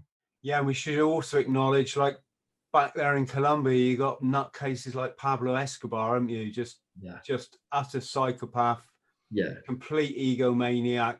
Whatever cloud he was on, just anyone he wanted to blow up and intimidate. You know, massive loss of life. Again, yeah. I think the educated observer would say drug laws. Let's look at the drug, you know, because market demand, capitalist yeah. society, people are going to sell stuff if they can make money and if the chances of getting caught are, you know, and even if the chances of getting caught are sometimes pretty shit, you know, like you are going to, yeah, we always look to the positive as humans, don't we? Think that won't happen to us. You know, yeah, you be optimistic, don't you? And um, you make calculated risks, don't you? you? You calculate your risks. You look at what you're going to do. Um, there's always going to be a variable in there which you can't quite be sure of, and that's usually the other person. But you calculate all of your risks throughout the, the, particular process you're going to take, whether it be from taking what you're going to deliver from from point A to point B. You look at the person taking it for you. Look at the vehicle they're driving. Look at their their comms. Are they do they smoke pot? Are they going to have a sneaky joint on the way down there and elevate their risks? Are they a drinker? Are they going to stop and dive into the bag on the route? You have to calculate all of these things before they've even left and decide whether to actually employ that person what happens on the other end of that deal is you have to think right where's the meeting place going to be? Who are they going to see? What's the person like they're going to see? Is the person they're like going to actually be there on time? We're we going to be waiting for half an hour in a lay-by. There's so many things you have to weigh in and consider on every little drop. And if you're doing three or four of these at once as a the person conspiring you're planning all of this and calculating all of these risks because any one of these people get it wrong that comes back up the chain, lands on your head, then you're getting knocked down for conspiracy to supply cocaine, which is what happened. Rich, let's just talk about a few things. I'm just make, made a couple of notes here. So, in the car, then, yeah, it, it, it, it was there. Is there a, like a favoured place that dealers put their stash? Is there somewhere that? Yeah. Well, do you know what? I was actually quite. I used to love Christmas because we. I would always wrap everything in Christmas presents and gift wrap it and put it in a, a, a, a plausible bag and have it on the back seat. If it's in there and it's out of sight, out of mind, that's good enough for me. It's, you're not talking a couple of grams, you're talking a couple of kilos. You're not going to hide it under anywhere. If your guys are getting pulled, they're gonna and and they're, they're pulling you for a reason. They're gonna find it. They already know it's in the car. Why make it? Why draw it out? it's gonna get found anyway. If you're gonna go to the effort of secreting it about the car within the boot linings and everything else. At some point on the other end of that journey, you have to then get it back out again and and sell it. So, and if someone's done multiple drops, if they're the guys I had doing the running, they might I would never give them more than two or three drops each because one, you don't want them having on the phone too much. Secondly, you don't want having too much on them. And thirdly, you're elevating the risk of them getting caught by doing more than those drops anyway. So why not spread it out a little bit? So no, generally speaking, I just say, long as you're happy with it and it's wrapped up. And if it wasn't Christmas, I'd put it in birthday wrapping paper anyway. It'd always be gift wrapped um, and vacuum sealed as well, in case it had to be ditched into a river or under a bush or they weren't happy. It'd be it would be weatherproof. Might be in bright wrapping paper, but it'd be red and it'd be weatherproofed. So I always kind of had that, you know, that mentality of always preparing for the unexpected, preparing to get caught.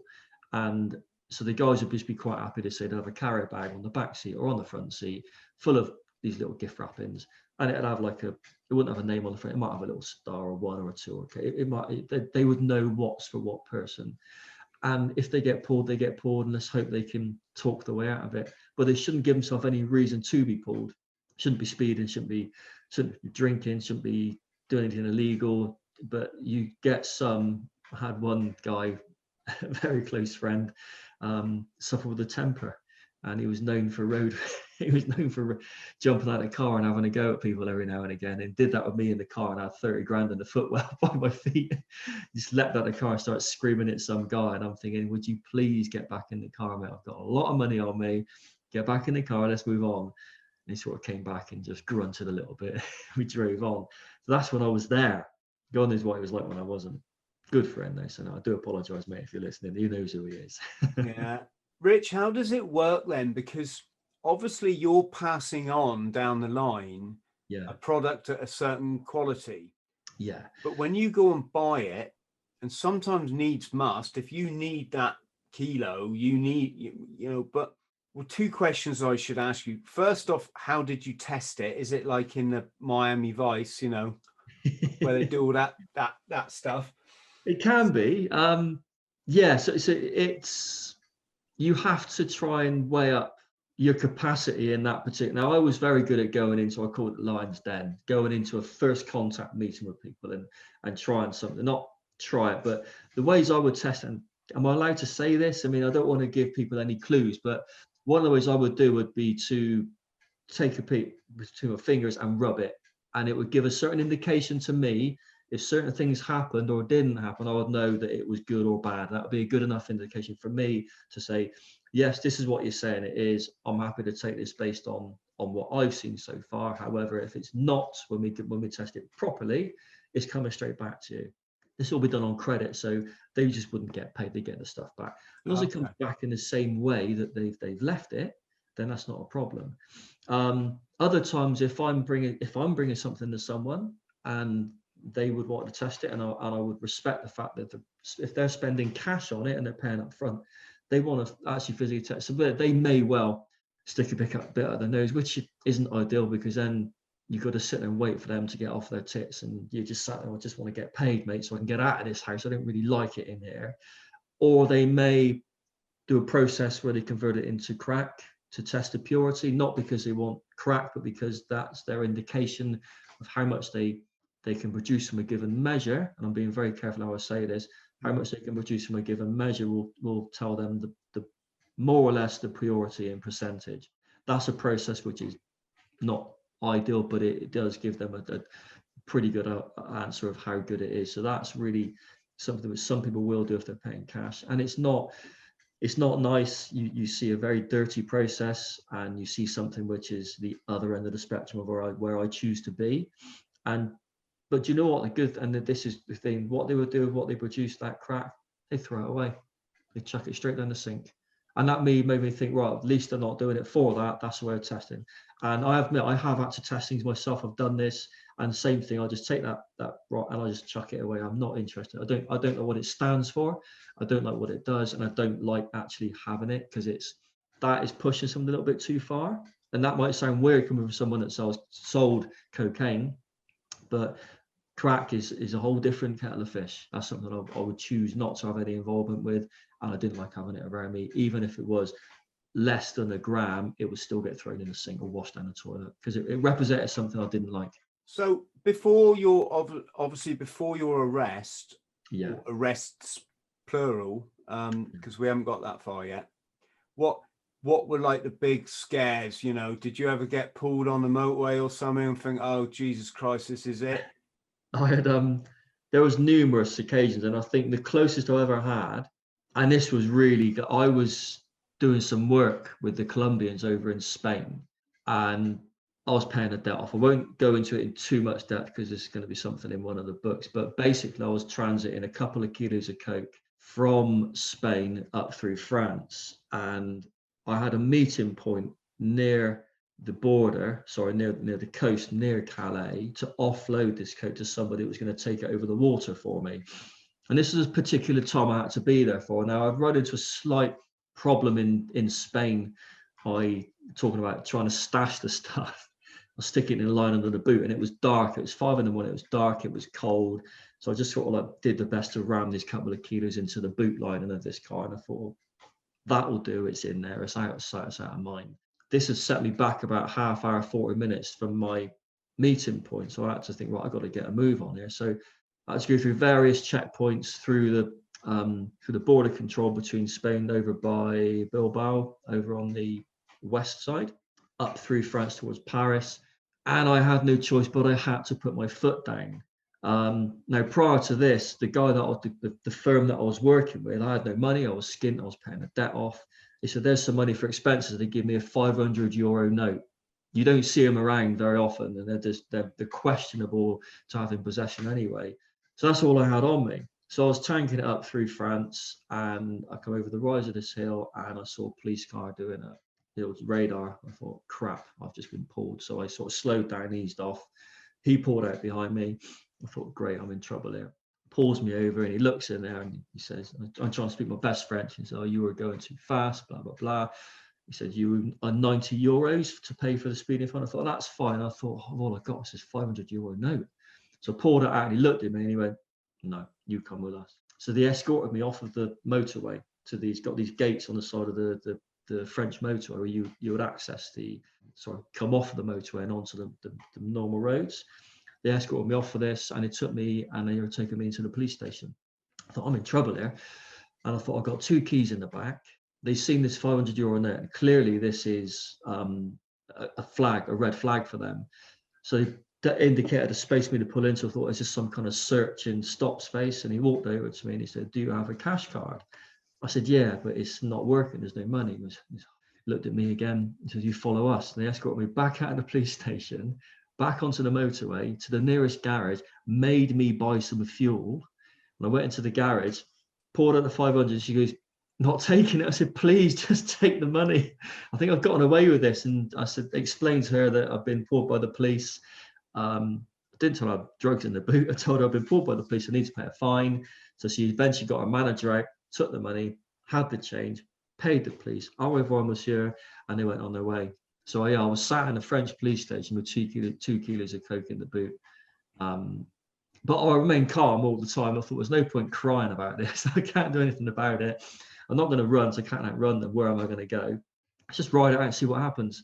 But that was probably one of the one of the closest I've had. I have had the police in my house searching prior to my arrest in 2009, where there was nothing in there. It was, it was associated with somebody I used to supply to, and I think there was something going on. But they came, they didn't arrest me, they didn't charge me, they just wanted to search the house associated with another person, which I think that was back in the 09, and this kind of didn't go anywhere because by at this point, I think the investigation into me had already started from SOCA from Avon and Somerset.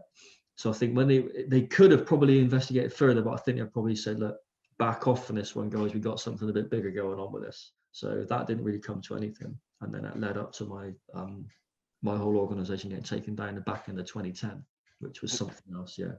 So was that a surveillance opera, you know, a big intelligence operation that was being done yeah, you guys? there were, we believe, well, I know there are informants involved, um, more than one, I think. There, there's, it's difficult to say, and there's a lot of paranoia involved, but I think you've got to read between the lines sometimes. There was a surveillance operation going on. They were watching, I think not so much watching me, but they were certainly keeping tabs on me for a while prior to the first arrest, which is the end of uh, the end of October 2010 you get signs and indications being quite surveillance savvy sometimes when you're speaking on your phone on your burners as, as you mentioned when you ring someone who's involved in that conspiracy? Because bear in mind this phone will only have the numbers in it for people that you are dealing with if you like. You sometimes get a bit of feedback or an echo or I think it doesn't sound right so i said look i'll call you back in a sec it doesn't matter calling back is you telling the person that's listening to you that you know they're listening to you or you've got an idea so the weird thing is you call back and that echo's gone and that feedback is gone. I think that sounds better, but I don't like this. You change your phones. Um, so you do get kind of signs that you that you may be being watched periodically over a period of time. But when the first arrest was taken down, that was the I think October the 28th or 27th, 2010. Close friend of mine, the guy that suffered road rage, funny enough, he was nicked with a, with about one and a quarter kilos uh, in the car. Uh, I think he resisted arrest a little bit but he would have done because he's that's how he is. Um, and for me, being slightly, I suppose I was trying to be slightly ignorant. I was kind of hoping, gutted he'd been arrested because now I've got 40 odd grand bill to pay and I've just lost a really good friend. But second, I was kind of hoping it's because it was something linked with his road rage. He'd been something had caught up with him. So I'm thinking, is it has he been nicked or not? And I, I, is it to do with me? Is it to do with the conspiracy? the fact is irrelevant. The fact that he'd been caught with drugs was enough then for me to think, well, I've got to shut down. So what the police will do is I'll keep them. Would there being a, and this is how we know this is a, um, an informant involved, that person will manipulate the situation to try and get you to keep keep selling. Because I'd shut down. I thought, no, that's it. I'm done. I'm finished. This, this is, it's on top. We're, we're going to get arrested. I need to do damage limitation now. But this guy kept saying, "I oh, just do. I got a friend who will do something for you. Just you know, just do, just do a little bit." I said, "No, I don't want to. I've had enough. I'm finished. I'm done." This is the guy that was manage it for me. But another month went by, and, and the guy said, "Look, you know, need somebody I know needs something. Can you can you sort out?" And I thought, "Oh, all right." So I made a couple of phone calls, sent this guy down south to to collect something, and uh, he got arrested. So that was the first thing I'd done since the previous arrest. The next guy got nicked straight away. I thought, well, that's weird. Um, seems to me like it's definitely on top now just to do two to get two arrests in in over a space of a month literally a month apart and him get nicked straight away so clearly he's being watched right that's it i'm definitely done so another month goes by and it's new year's eve um, a chap that was always that i used to supply to said oh um, so like it's new year's eve mate i need to get something sorted i said mate i am out of it i'm done i'm finished i'm already in trouble i don't want to be in any more trouble he said look can you put me into someone i said look I give you a number, but I'm nothing to do with it. So I gave this chap, this, gave them each other's numbers basically. So he wanted an ounce of cocaine. I thought, let them get on with it. I'm, I've already involved myself now by giving them the numbers. That is conspiracy alone. So someone thinks that just giving a number is okay. It's not. you've already conspired. If it, if you weren't there, that deal would never happen. So after you have to have to look at how a conspiracy works. So I've given the number. Now New Year's Eve is midday. Get a phone call from the chap that wants the goods, and oh, I can't get hold of your mate. Ring him. I'm trying, so I'll ring him for it. So I rang him. Said, yeah. I said, can you ring him? He's trying to get hold of him. This this is all of a sudden that link, that circle has just been sealed by these phone calls. They met up. He drove away. He got arrested. I thought, well, it's pretty clear to me what's going on. So three people got arrested in three deals over three months, and that is clearly definitive proof that I was clearly being watched and things were going on. So time goes by. Uh, April 2011, uh, I was at work. I was running a business at the time. This is my exit strategy. I'd already kind of almost made it, but that's probably another story. And three or four unmarked focuses pull up outside, and I thought, "What was the business, mate?" I used to work in motorsport. It was called Launch Motorsport. So I used to develop cars for competition use. I used to race, and this is part of the ill-gotten gains, I think, of me living that lavish lifestyle of trying to move out of selling drugs into opening a garage. And I'd actually got the garage opened. It was there, and I'd finally made it. I fell at the last hurdle, but that's yeah, that's something else. You know, it was it was difficult because of the recession. It was oh, I mean, I opened the garage the first of October 2010. The investigation started the 23rd of September that same year. So literally, I'd open the garage a week after they'd started watching. It's inevitable. It was going to happen. So you should have. You should have built yourself a General Lee. yeah, I know. They always escape. Yeah. They always escape from the cops and got out of jail. I know. I know. I should have built. Should have built. Should have got back in the tank again. I'd have been all right. Um, yeah. So I think it was around about the 14th of April, uh, 14th of April, 2011. They these cars turned up, and I thought, well, that's it then. You know. So I walked out to say good morning. Uh, Rich Jones, yeah, right. We're arresting you for conspiracy to blow cocaine, etc., uh, etc. Et so right, okay. Anything you say, or what can I say?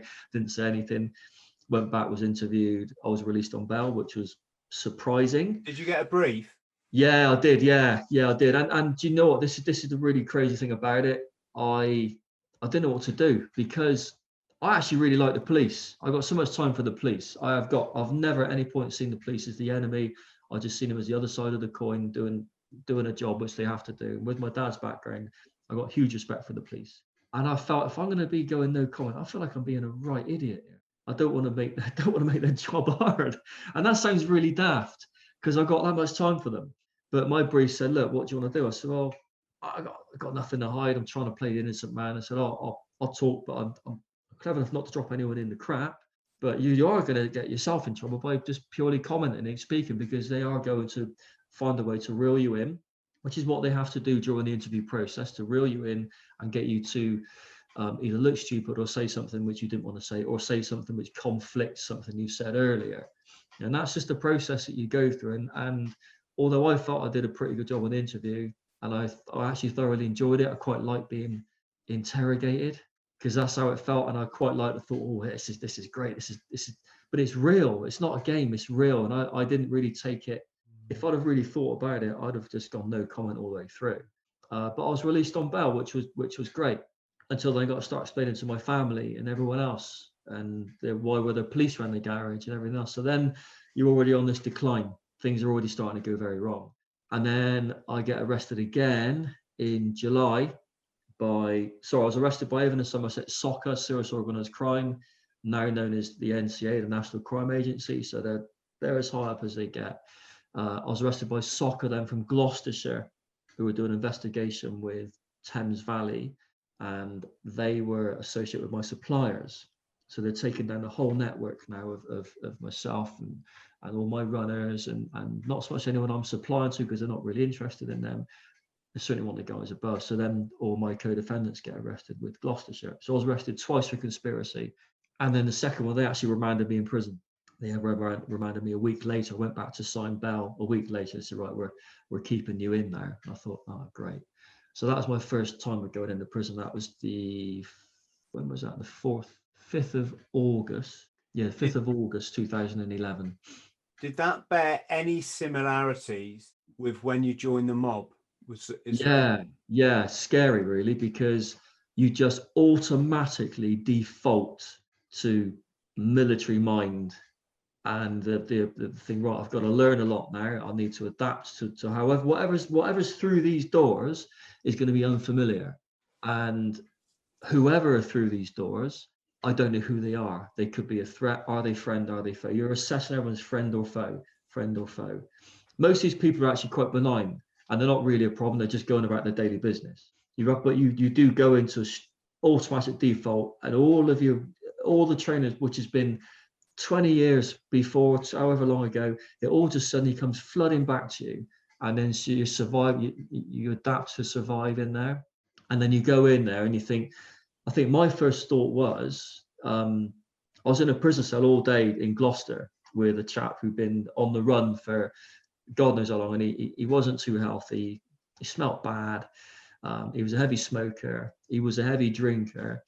And we got chatting and, and he said look do you want to stay on induction with me? Because this i thought this guy's clearly been inside a lot. He knows how it works. He knows what it's like. So i thought well better the devil you know.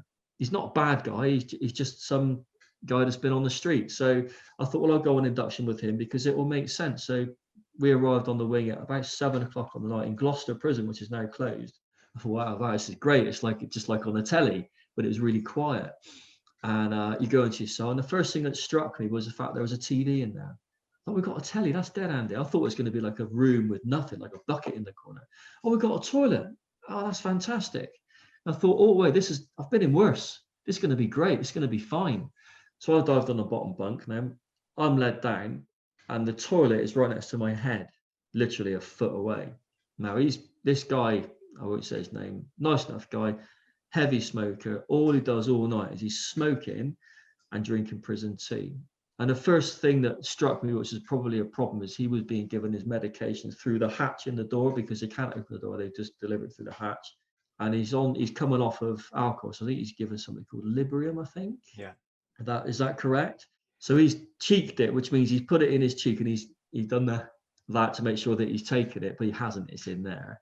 And they've gone. He's sat aside and he starts crushing this pill up. I thought, what's he doing? I said, what are you doing, mate?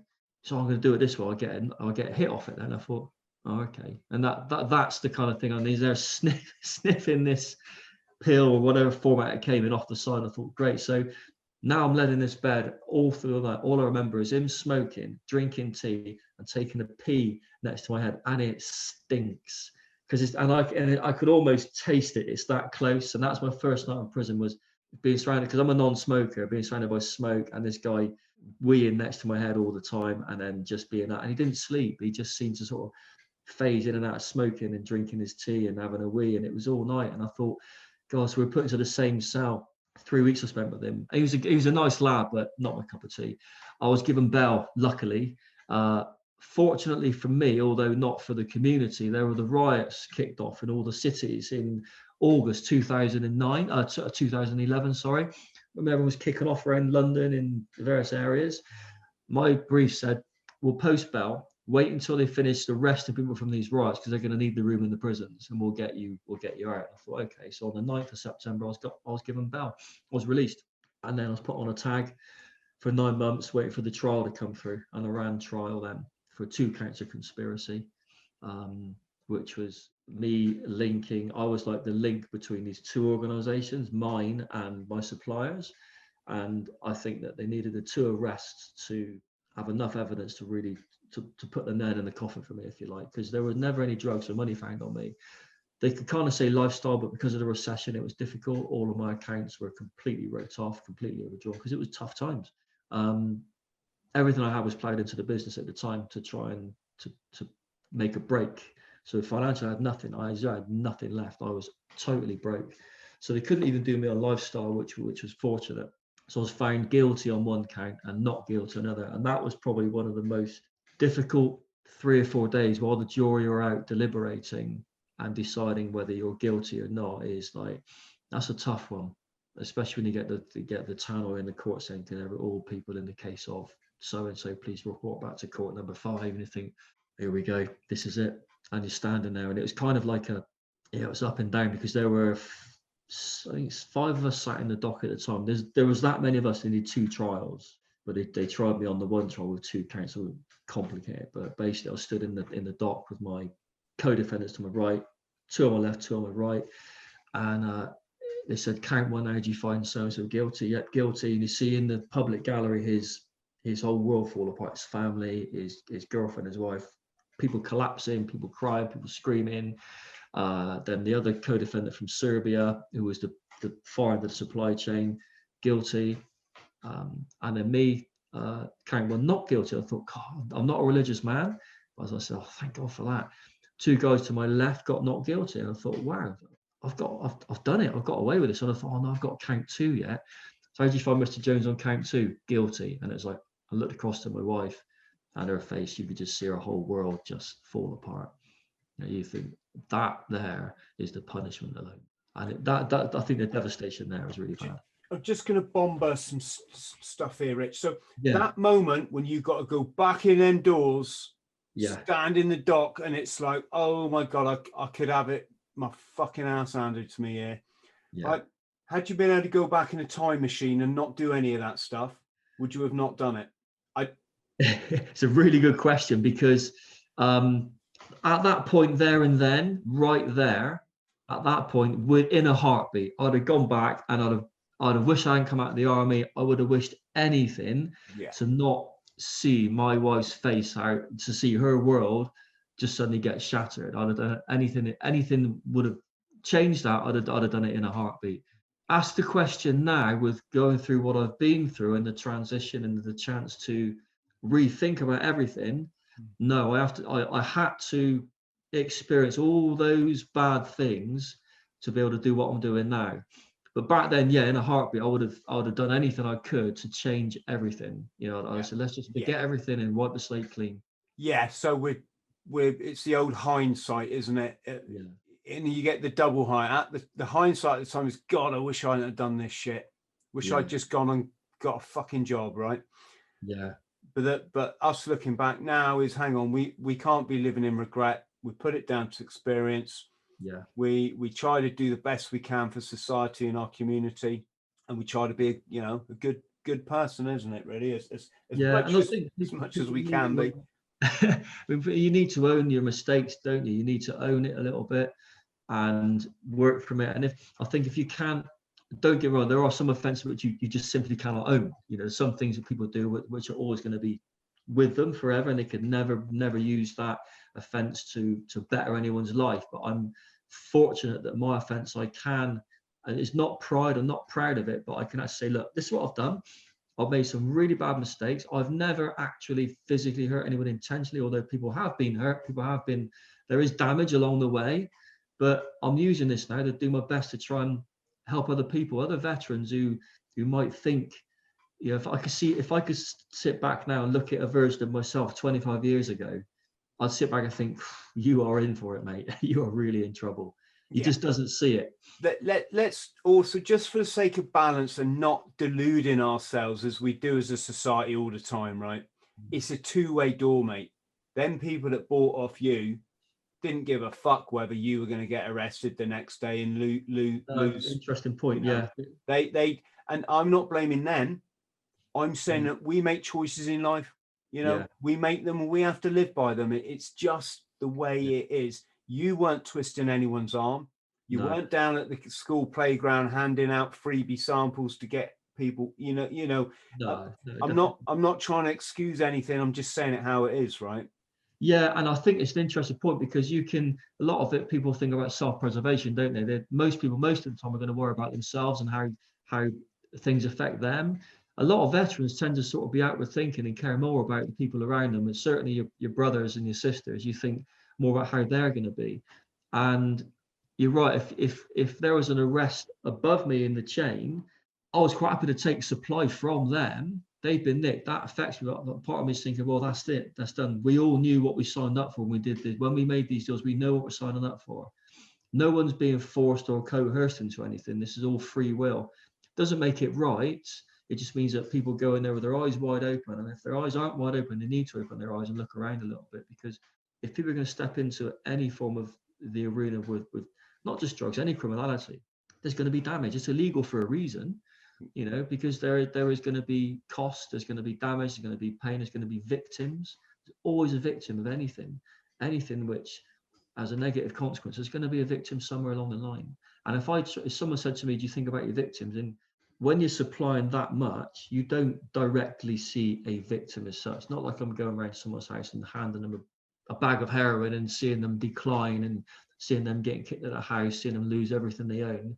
You, you're so detached from that that you don't see it. But if someone said how many victims are there in mine, there's, it's countless, countless victims, thousands and thousands of people have suffered in some way or other. It could be really insignificant. They might they might have just missed. They might not be able to afford to buy their favorite you know favorite food because they spent a little bit too much money on on coke the weekend before and they just can't quite afford to buy something the following week they haven't gone hungry but that there is a victim yeah rich I'm, I'm not trying I'm, well maybe i am trying to play devil's advocate and i'm also trying to just shed light on this situation so we can start dealing with it as adults. Yeah. Right?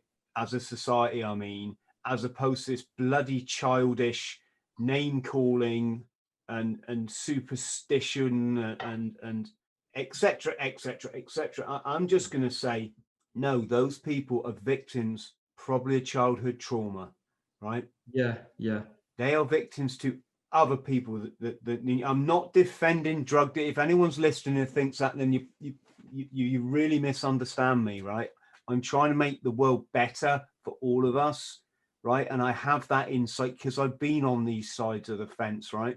What what I'm saying is, you know, you got 10 people in a room on a Saturday night, they've all had a Bacardi and Coke, they're waiting for their guy to come. You know, come on, who hasn't been there? Everyone's chucking in the 50s, a ton, mm. two, you, you, there's like a thousand pound in your hands. Yeah. You is he cool, yet? Is he, you know, yeah, dealers that shut the fuck up. If you call me again, I ain't coming. If I say I'm coming, I'm coming. All right. Yep. You sorry, mate. Sorry, mate. Right. Yeah. And he comes. Oh wait, mate. Want a drink? Want a drink? Yeah. Do you want? Do you want one? It, it's yeah. Is anyone yeah. fucking forcing those people? No. no. No. What it is is for various different reasons. Sometimes just like the example I gave, this is social. You've you've got together with your mates on Saturday night. You know, mm. instead of downing a bottle of JD and puking over the, you know, the girl sat next to you, you just want to have a bit of sniff. And I'm not mm. saying that's good or bad. I'm just saying that's what it is, right? I think that's really good point because the yeah. amount of phone traffic you get at a certain level, when you're certainly selling the, the, the grams to the people, and this wasn't something I was privy mm. to, but the amount of phone traffic going incoming calls to someone who's selling compared to outgoing calls is phenomenal. You're right. Are you there? Where are you going to be long? because everyone's waiting there and something you're mindful of at a certain point is supply i've got to make sure this gets to this point here to be there to be there to be ready for the weekend so we start our week of supply on like a tuesday to ensure that it gets to where it needs to go ready for that weekend so you're right that the traffic is usually incoming as saying where are you where are you where are you yeah the, and what i was getting to rich is like you're looking at a guy anyone's watching this now i my, anyone around would say I lost everything, right? I mm. didn't. I I actually gained the world through my experiences, and I'm I wouldn't change them for a thing, right? I haven't made any mistakes in my life, Rich, because if you meet my son, yeah. he's the most perfect little boy in the world. I'm yeah. I'm I am the luckiest man alive to have the best son in the world, right? Yeah. If I hadn't done all this stuff, I wouldn't have him. And no, yeah. you know, no one takes him away from me, right? Yeah. And I haven't even begun to tell you about my partner, right? I'm a very lucky man. The choices. I made in my life led me. I'm not saying other people do what I did. Yeah. They led me here. And if people think I'm gonna fucking apologize, you go yeah. fuck yourselves, you know. You you're, yeah. you're delu- you live in the delusion called the matrix, right? Yeah. All I'm saying is is I, I was mentally unwell. I I was pissing off the Hong Kong triads. I was doing silly stuff like handstands on skyscrapers, right? Uh, my parents were faced with the, you know, the medical profession said to my dad, Steve, you, you need to put him in a mental health unit and yeah, he, he probably won't ever come out, right? That's how ill I was, right? Yeah. My point is, no one ever forced me into that situation, Rich. No drug dealer. I. I needed that outlet for this trauma that was driving my behavior it was the trauma right no one forced me to do you know if if you'd said no chris you're looking a bit ropey mate you're looking a bit I, all right, Rich. Yeah, I'd have probably told you some fable, right? I wasn't a Mm. liar per se, but I wouldn't have wanted you to know actually how ill I was because I, I want you to think I'm cool, right? I'd have just gone to the next guy and told them whatever story they wanted Yeah. to hear to be able, you, you know, and um, like, you know, I, I- again, I'm I'm not trying to do defend anything. I'm just trying to add clarity to it all. And you know, I, I I see people because of our society, we have to like apologize for our beer, and it's like, hang Yeah. on, the whole we should be looking at why do people suffer trauma? What is it that's driving that trauma? Why are parents, for example, putting that trauma on kids? Look at the situation at the moment. Let's not say any names. How many kids are at home now being abused, right? Mm. Because of the situation. How many wives are being battered? How many Yeah. husbands are being battered, right? Yeah. Mental health is taking Yeah. a massive, How it? much trauma is going to come out of this? And then when that little kiddie gets to 15 and then has a sniff problem because they feel like not the beaten, abused little kid anymore, Yeah. then you put them in prison or, Yeah. or you get the person that sold them that and, and blame it all on them. We are deluded in this society. We are utterly deluded. We don't understand that a substance is just a plant that grows in the dirt. That's all it is, right? Okay, it can be processed for a factory into some what, but it's an inanimate object. It's as stupid as that pen, right?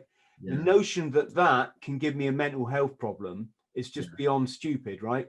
yeah. the driver is our life experience most often childhood not always you know but there is something missing in your life in it if you have to be waiting for that dealer on a friday night going come on guys chip in is he here yet you know you know we need to answer that question sorry Yeah. folks going on going off on one there but i just It's a on though, isn't it? It's absolutely right. I'm I'm not afraid to tell the truth, mate, because people can think what they want want of me, and they very often do. um, and that's cool because you know we're all going to die. Who gives a fuck, right? That's it. Um, but at least when I die, I was honest, and I wasn't. Yeah. wasn't. A, you know, I wasn't a coward. Um, Yeah. Well, prob- probably am at some things, but um, yeah, bloody fascinating, Rich. You know, I think you probably cleared up a lot of stuff. Well, between us, um, Yeah. that hopefully can help. Um, th- th- there's there's there's all we could talk again and again. Let let's finish off in a sec by talking about your actual prison time. You made me laugh when you say induction. Anyone Yeah. who's ever joined the Marines knows well. Before I'll tell you the story. When we joined, it was induction, right? You're in there for a brainwashing, right? That's that's what the military mass- is, right? Mass grooming, isn't it? It's a great brainwashing in the Marines. It's fucking brilliant. You know, yeah. there's aspects of it that most of the time it, it, it, it- it's brilliant. You can't defend everything, right? But but it's called induction for a reason. No, now it's called foundation. oh, really? That's very political, isn't it? I'll, I'll be honest, that's a beautiful word as well because off Yeah. the back of my time in the forces, it was a foundation yeah. that I've launched. You know, I've I've taken the good from it, is what I'm trying to say. Yeah. Yeah. We'll come back to to your prison time, um, because that's just you know, I've narrowly avoided prison. The most I've done is nights in the cells. Again, that's enough to make you go, Christ, what the? f- Why did I do that? You know. yeah. Um, um, but yes, so far, mate, just want to thank you for you know being brave enough to tell your story, um, being a beacon of of light. Also, we must talk about um, your involvement in in charity yeah. um, before we go, and of course, we're going to shout your book. So, um, one sec. Yep. So, Rich, we were um, saying about the what's it like to be military and go in jail. Yeah. Um, did you have any kind of so? How many years did you get, and how many years did you serve? So I was sentenced to 15 years, which Whoa. a shock because I was expecting about 10 or 11, which is still a lot, but I was sentenced to 15 years. So the way that it works then, and it is slightly different now depending on certain factors, but you'll do half of that in custody. So seven and a half years. But what they will do, they will take away any time on remand and any time on tag. If you if you're curfew to more than 12 hours in your house, they'll take off your sentence. So that's four and a half months of my sentence was reduced because I was on bail because I was, couldn't go out of the house for the that, that duration. So effectively, I did just over seven years in prison in one hit. I'm still on license now till 2027. Right. Was that um where were you? Like Exeter or Bristol or somewhere? No, so yeah, so um initially in Gloucester, as I'd said, um for those five weeks on remand. And then when I was found guilty on May the 17th, 2012, remanded into Bristol, which was an experience. It's not a night. It was worse now. It wasn't great then. It's old Victorian prison. Even the new wings are rough, you know. The, and my experience on there, and I'll, I'll go into that now if you want, is you first arrive and, and you're in a holding cell with everyone who's just come from court. Now, these guys may have been out for the day in a court appearance, so they've, they've already come out of the prison, so they're just flowing through the system, or you'd be getting newly inducted into the prison. So you're there with people that with with my co-defendants and other people, and you're you're weighing each other up automatically because you you don't know who these people are, what they're in for, what they've done, and they're thinking the same thing about you. So automatically, I'm just just veterans do it. You're just assessing people.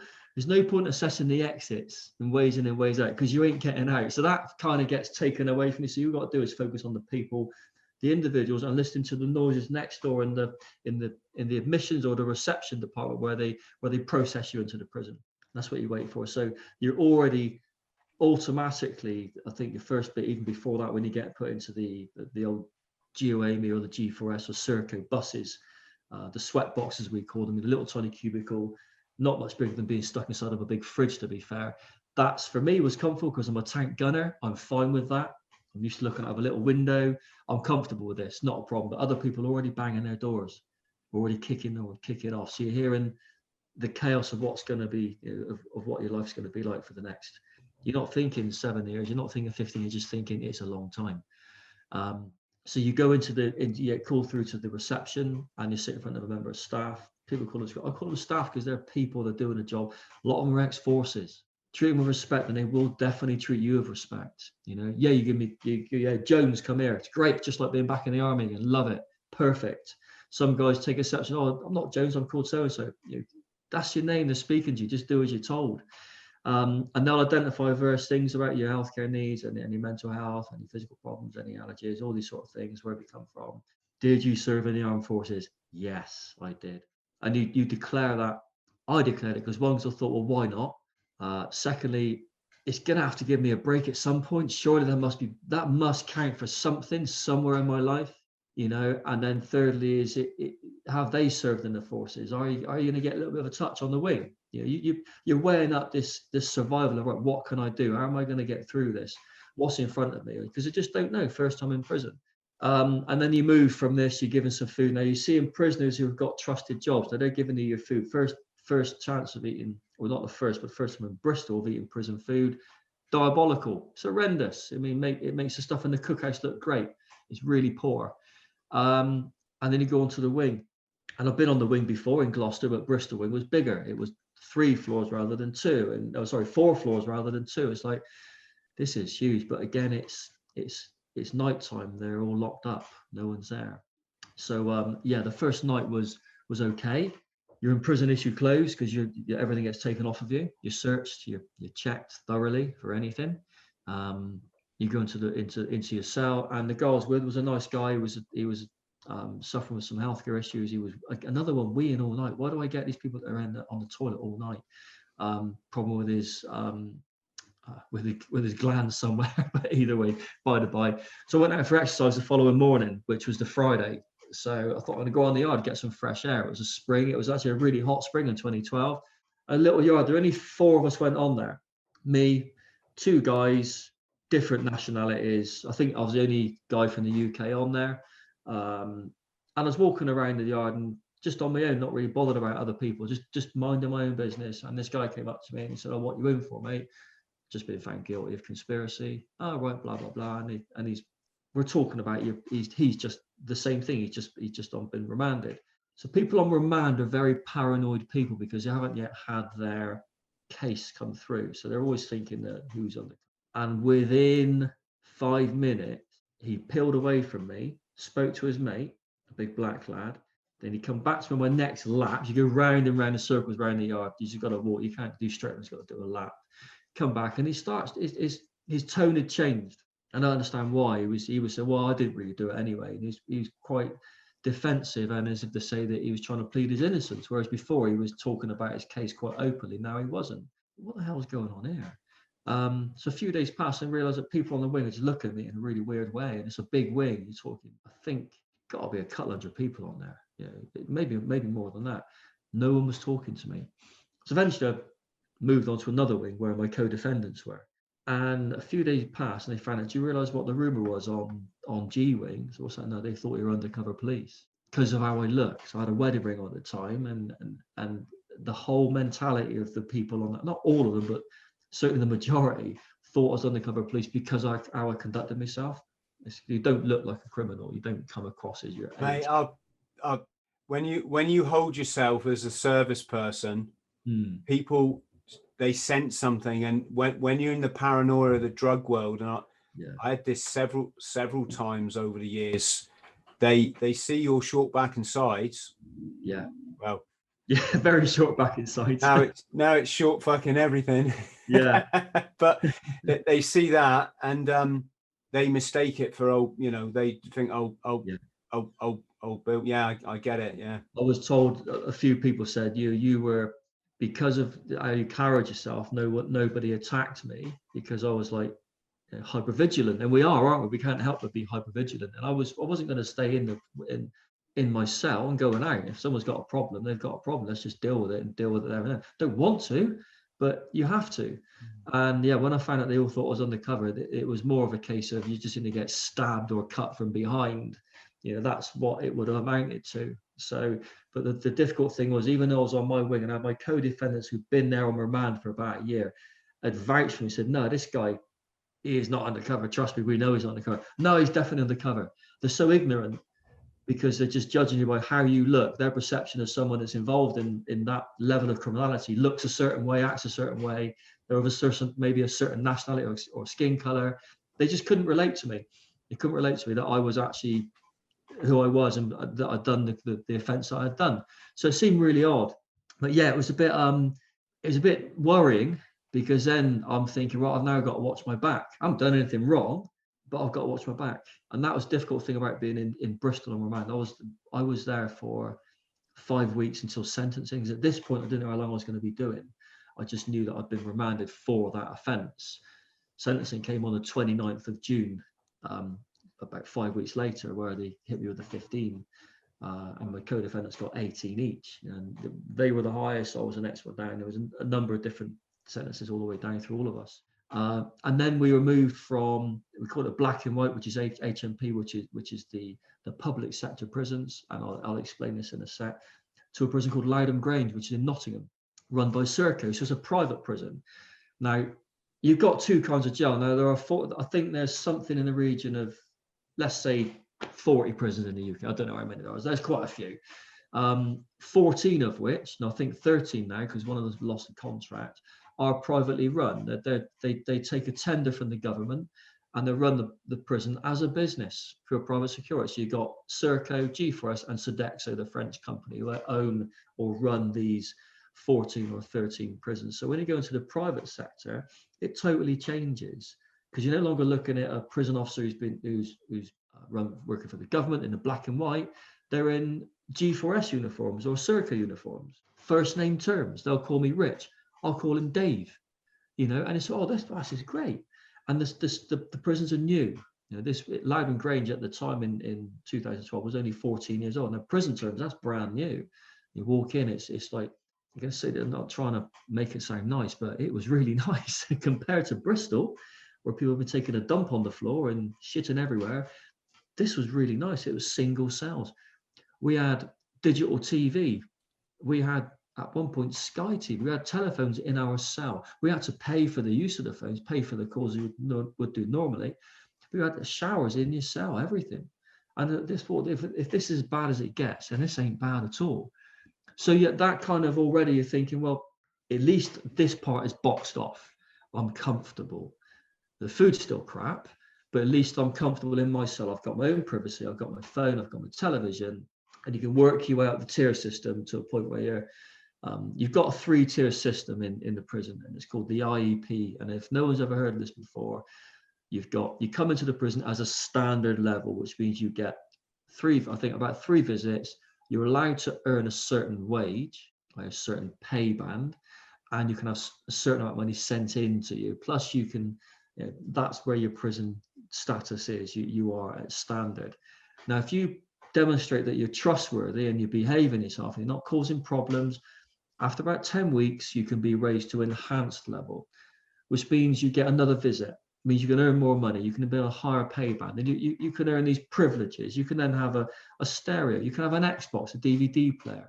So you then start making life as comfortable as you can. You can then get a better job in the prison, so you can earn better wages. You can you can buy nicer food for yourself. So you taught to or demonstrate that if you can behave, you can have it pretty good. Because with every job in prison comes comes its perks. You know, it might you might get a job in the kitchen. You can actually cook the food yourself rather than it being destroyed by the people cooking it for you. So you might be able to to have something like a piece of cheesecake. You don't get that for your dessert, but to to to make it fresh and eat it yourself, it's just it's the simplest things. And what what you learn is to suddenly realize that the most simplest things in life hold a value. They they they become cherished and you relearn what's important in life, like your family, like your friends. You learn to live with nothing. So everything, everything means something. You know, and, and that's what I found from it is is the simplest pleasures in life which you cannot have in prison, like walking through a field. Hate it with a pack on my back, but it's lovely when you just get a chance to do it with with with just because you can and so all of a sudden your mentality changes and that's what you need to do is adjust your mentality so i spent two and a half years in that prison and, and i engaged with the veteran system so there are veterans in custody i'll mm. probably go on i'll go on to this now because i think it's the kind of the path that i took and i was offered the opportunity to sort of like be a, a key player in the veterans at lowdham grange but it was difficult because category b and category A prisons and they're running a tier of security. A is the high security, then it's B, then it's C, then it's D, then you're out. Category A prisons and some of the Bs, there are a lot of extremism going on in these places. And unfortunately, these guys tend to run the wings because they've got that many people behind them, uh, fanatics, extremism, that most or a lot of veterans have to stay underground. They can't always declare their service because they become a target wearing a poppy can be problematic in some of these prisons because you're then painting a target on your chest. You know, so it's really difficult. And and in the category B, it was hard to declare to be a veteran. The services weren't really there because they weren't really catering for it, or they're unable to cater for it. It changed when I went to a category C called HMPO Oakwood, which is my opinion and of a lot of others is a brilliant prison. It, it's graded number one in the UK because of the director, and he's a brilliant man, and the staff that work with him are exceptional because of his ethos into the prison is something else. You know, he, he, will empower you to follow your dreams as long as his dreams are true and, and you're not going to cause harm. So if you've got a genuine idea and it's it's good, it's for the it's for the better for yourself or for other people, he'll encourage you to follow that and he will facilitate you that. And I'll go into that in a sec. So I moved to HMP Oakwood, which is in Wolverhampton. I could have come down to near Bristol. I could have come down to Erlestoke, which is in Devizes which is a good job, but it's not private. And Oakwood is private, run by G4S. Went there because I had single cells. I had the shower in a cell. I had the phone. I had all the same stuff that I was used to, and that got me through the first two and a half years of my sentence. So why would I change that? Because I could be in Devizes. I'm still locked up, or I could be in Wolverhampton. I'm still locked up. And my wife at the time said, "Look, it's up to you. If you're you're only seeing us once every couple of weeks, why would you deprive yourself of all these nice things and be in a different prison just for sake of, a, of an hour's visit when if you're in your own cell you can ring us every night you're not standing in a queue on the wing to get to use a public phone and everyone hearing you say how much you love me or how upset you are or, or how worried you are about the kids you know so that private phone and, and that facilities in HMP could make a made a massive difference wow and it, it, it's a huge thing honestly it's such a big deal to have those simple things to to, to have those family ties, to speak to people when you want. Christmas Day, can you imagine? Everybody wants to make a phone call Christmas Day to their family. You've got two phones on the wing.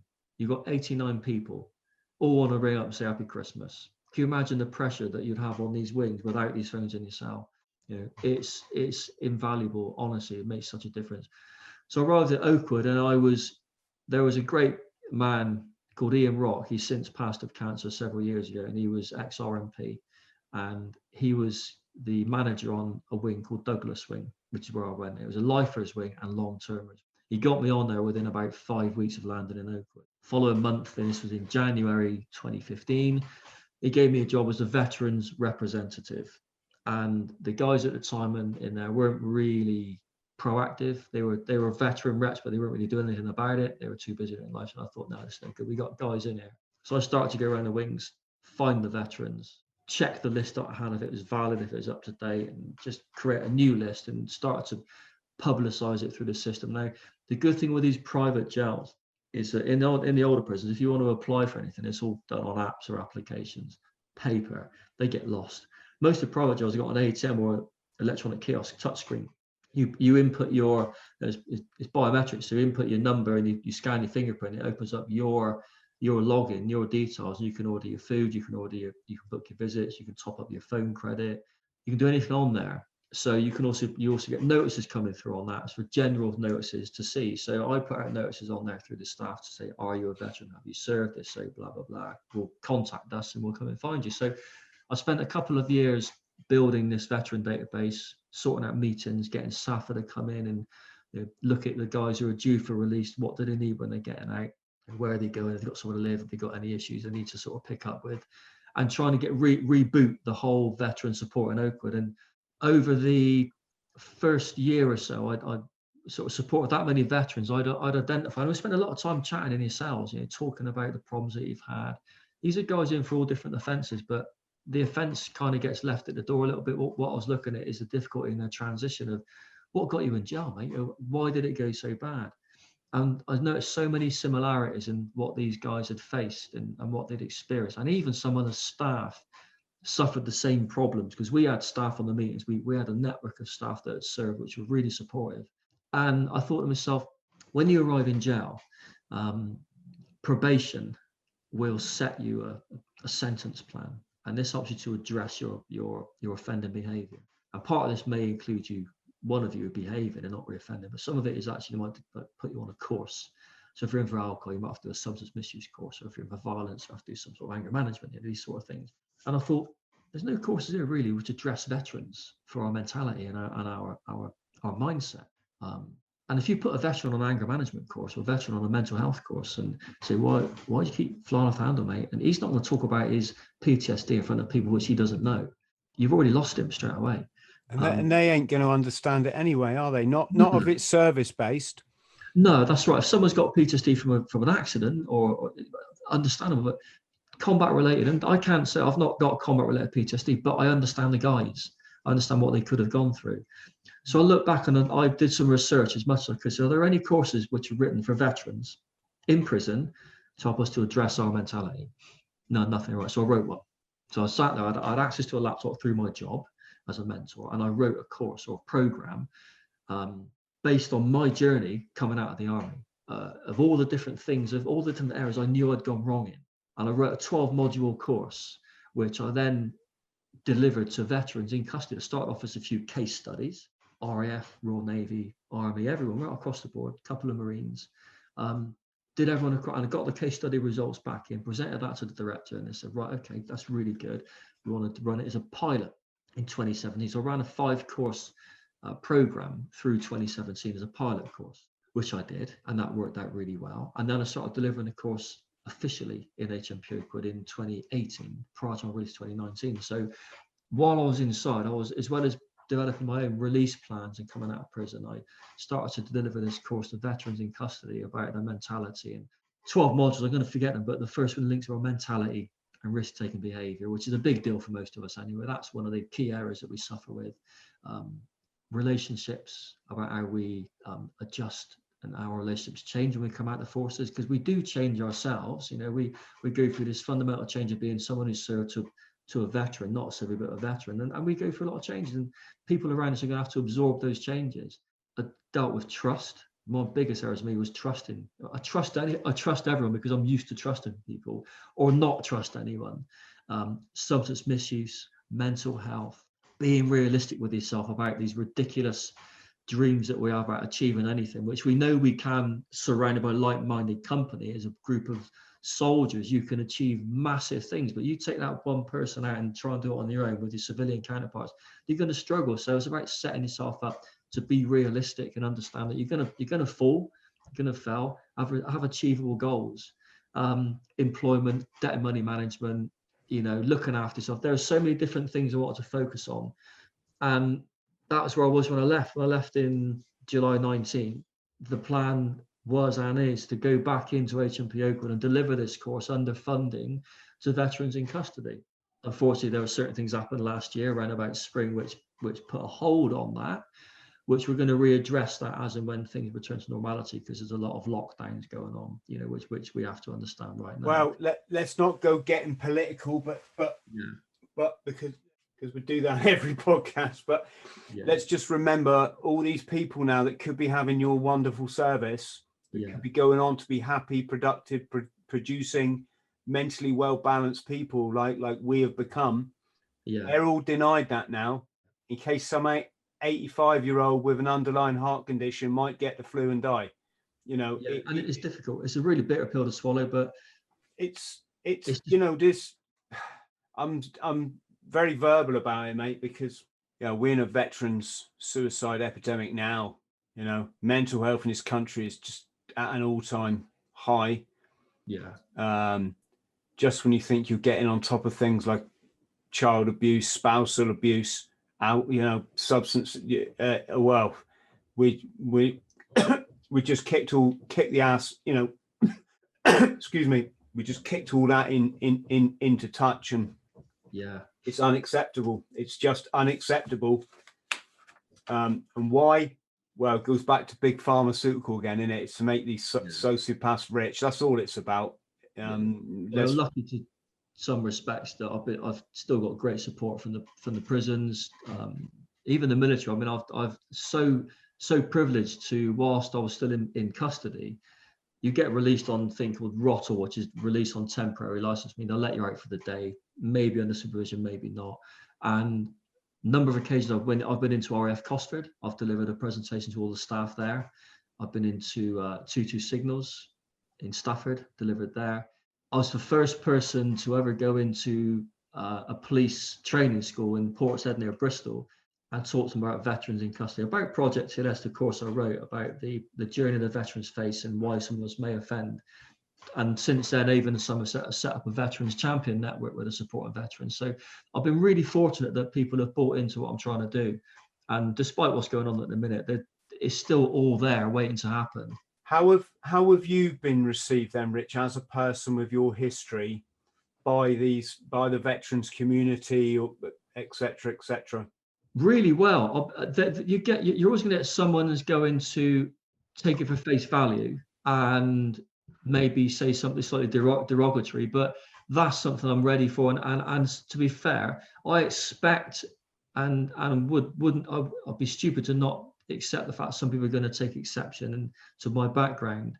Um, you're going to get people are going to say things, but do you know what? The vast majority, and I'm talking 99% and even more than that, are really good. They're very very welcoming. When they look a bit deeper into it, first thing they see is drug dealer. Oh, scum. Yeah, agreed. But look a little bit further and look at what I'm trying to do now. And then also they they they, they do tend to come out and say, actually, you know what, mate? Fair play. Thank you for what you're trying to do. Because I'm not the sort of person that will sit around and just do nothing. You know, I, I have to be active. I have to keep doing, and I, and I've got I've got more to prove than most. I feel like I need to make up for a lot of years which I wasted being greedy, looking after myself. I think I've got a lot a lot of ground to make up, and you're going to get many people more determined than someone who's been inside and is t- turning their life around. God, excuse us, mate. That's all right. I keep pulling the mic down, by the way, because there's an overgrown woodpecker hammering at the office next door. I might go out my 12 bore in a minute and yeah, just go and iron them out. well, this is um yeah. God, excuse me. no, I was going to go off at a tangent, and but and um just one question I have. So, did did did it ever kick off in the prison? And had you adopted any kind of strategy if it did? No. Do you know? I was I can't believe it. I was expecting it to be a rough ride. I was expecting it to always be some kind of scrapping and fighting, and it never was. I mean, th- th- I think the thing is, if you're you're going in there expecting to be fighting, you're going to be fighting. You're going to be having problems because that's your your approach. If you go in there expecting just to survive and you just assess it as it is, you look back and think, well, the people, what the, the only people reason people end up scrapping is because they're usually up to no good and it's a territorial thing or it's a money owed or a debt of some kind. Generally speaking, it's down to a debt or an ego. If you don't have any of those, then you're, you're not going to have a problem. I didn't have any, not one incident. I had one guy I put in his place, two guys that I put in their place. Um, but that was that was just the you, if you smile a lot, people get used to smiling. When you, when you suddenly don't smile, they know that you're they know you're serious, and that's usually enough, you know. And there's only two people ever had to sort of like say, look, rein it in, mate you're going too far, and, and they do. It's because people people will push you a little bit. Maybe they're having issues in their own life. That's not my problem. No, I was lucky. I mean, I don't think even any of my co-defendants have problems, but the nature of our offence, with it being a, a big deal in the press and the amount of us that were in there, the wings that you're on, the people you're around, that most people who are likely to cause a problem just don't even see you as someone they want to go near. You know, there is a hierarchy in prison lifers, people in for organised crime and armed robberies are generally float at the top somewhere. So most of the people who are going to be the, so your scallies who are going to be in for the street robberies, they're they're the, the more violent individuals that are in there, but they don't even come near us. They just they they avoid us if anything, and it's hmm. not out of fear. I don't I don't think even out of respect. I think it's just they just think well they're not interested. We're on a whole different level. You know, they're they're in for street crimes and they're that's their thing.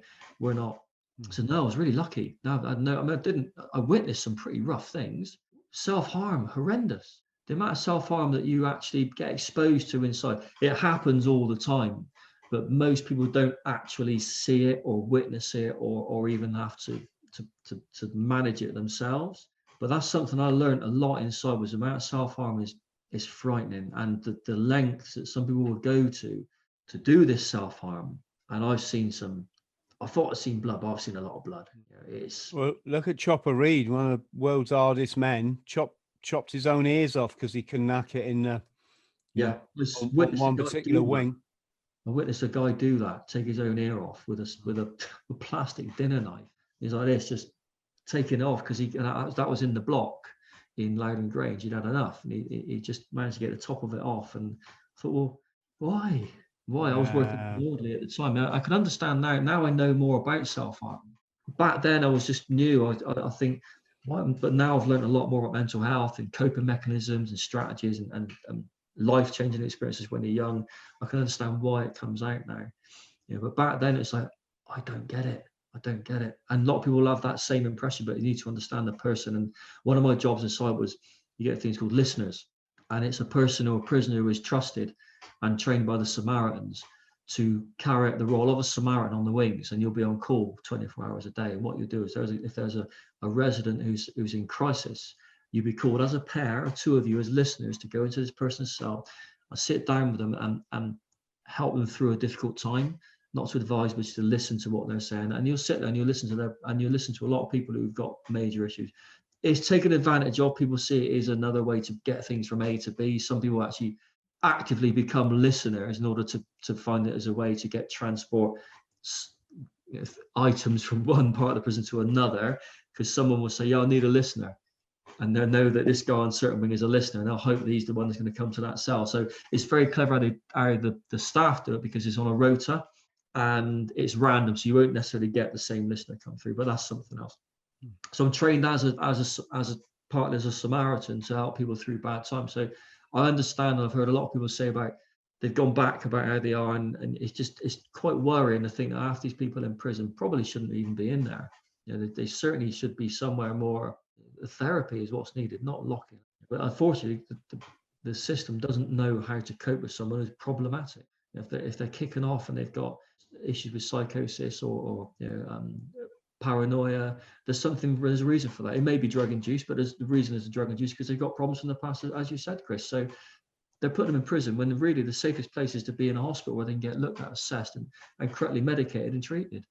And that's not what's happening. They're being put in prison and given other medication, which maybe is enough to keep them quiet, but it's not dealing with their demons. No. Yeah, it's hard. But I never never experienced anything negative personally, apart from when my my dad had a stroke and a, and a severe accident. That was probably the phone call I was wishing I, I was hoping I was never going to get. He didn't die; he survived, luckily, but it was horrific. You know, it was touch and go for quite a while, and I was actually taken out of taken out in cuffs to go back down to Bristol to visit my dad as, as known as an end of life visit. In other words, to say goodbye, Dad, I love you. You're going to die. He didn't die. He survived in the end. Tough, tough as an old boot. But that was difficult. That was difficult. But other than that, fairly, fairly straightforward, mate. And your book, Charlie Four Kilo, it's doing yeah. well, mate. Yeah. Do you know what we we? It was my plan B. Uh, when I, when I was on trial, I thought, I hope I get away with this, and I'm going to sail off into the sunset and be a really good boy. And if I don't, I'll have to write a book about it because I think I've got enough content to do something. So it kind of remained dormant for quite a while because you can't actually write the book inside because it has to be on pen and paper and I have to redo it again. And things change and things move on. And but the book was always an was always an idea. And when I was doing these, lucky to do these various talks and presentations to the police and to military bases and and various other places, they said, "Oh, you should write a book, Chris." And I thought, I am thinking about it. So I started writing it in when I was being released on on a on a daily basis to, to work in the, the local visiting centre for the prison, I had access to a laptop. I've always got access to a laptop, and I'm let's start writing now. I've got another year and a half, a year before I'm out. Let's start getting it down now.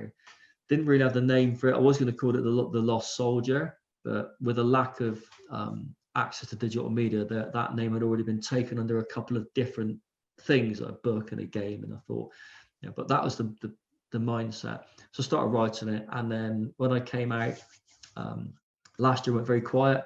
So I had time inside just to um, to focus on writing. And luckily, I found a, a good friend of the family, chap called Chris Knott, um, did a book called Call Sign Chopper.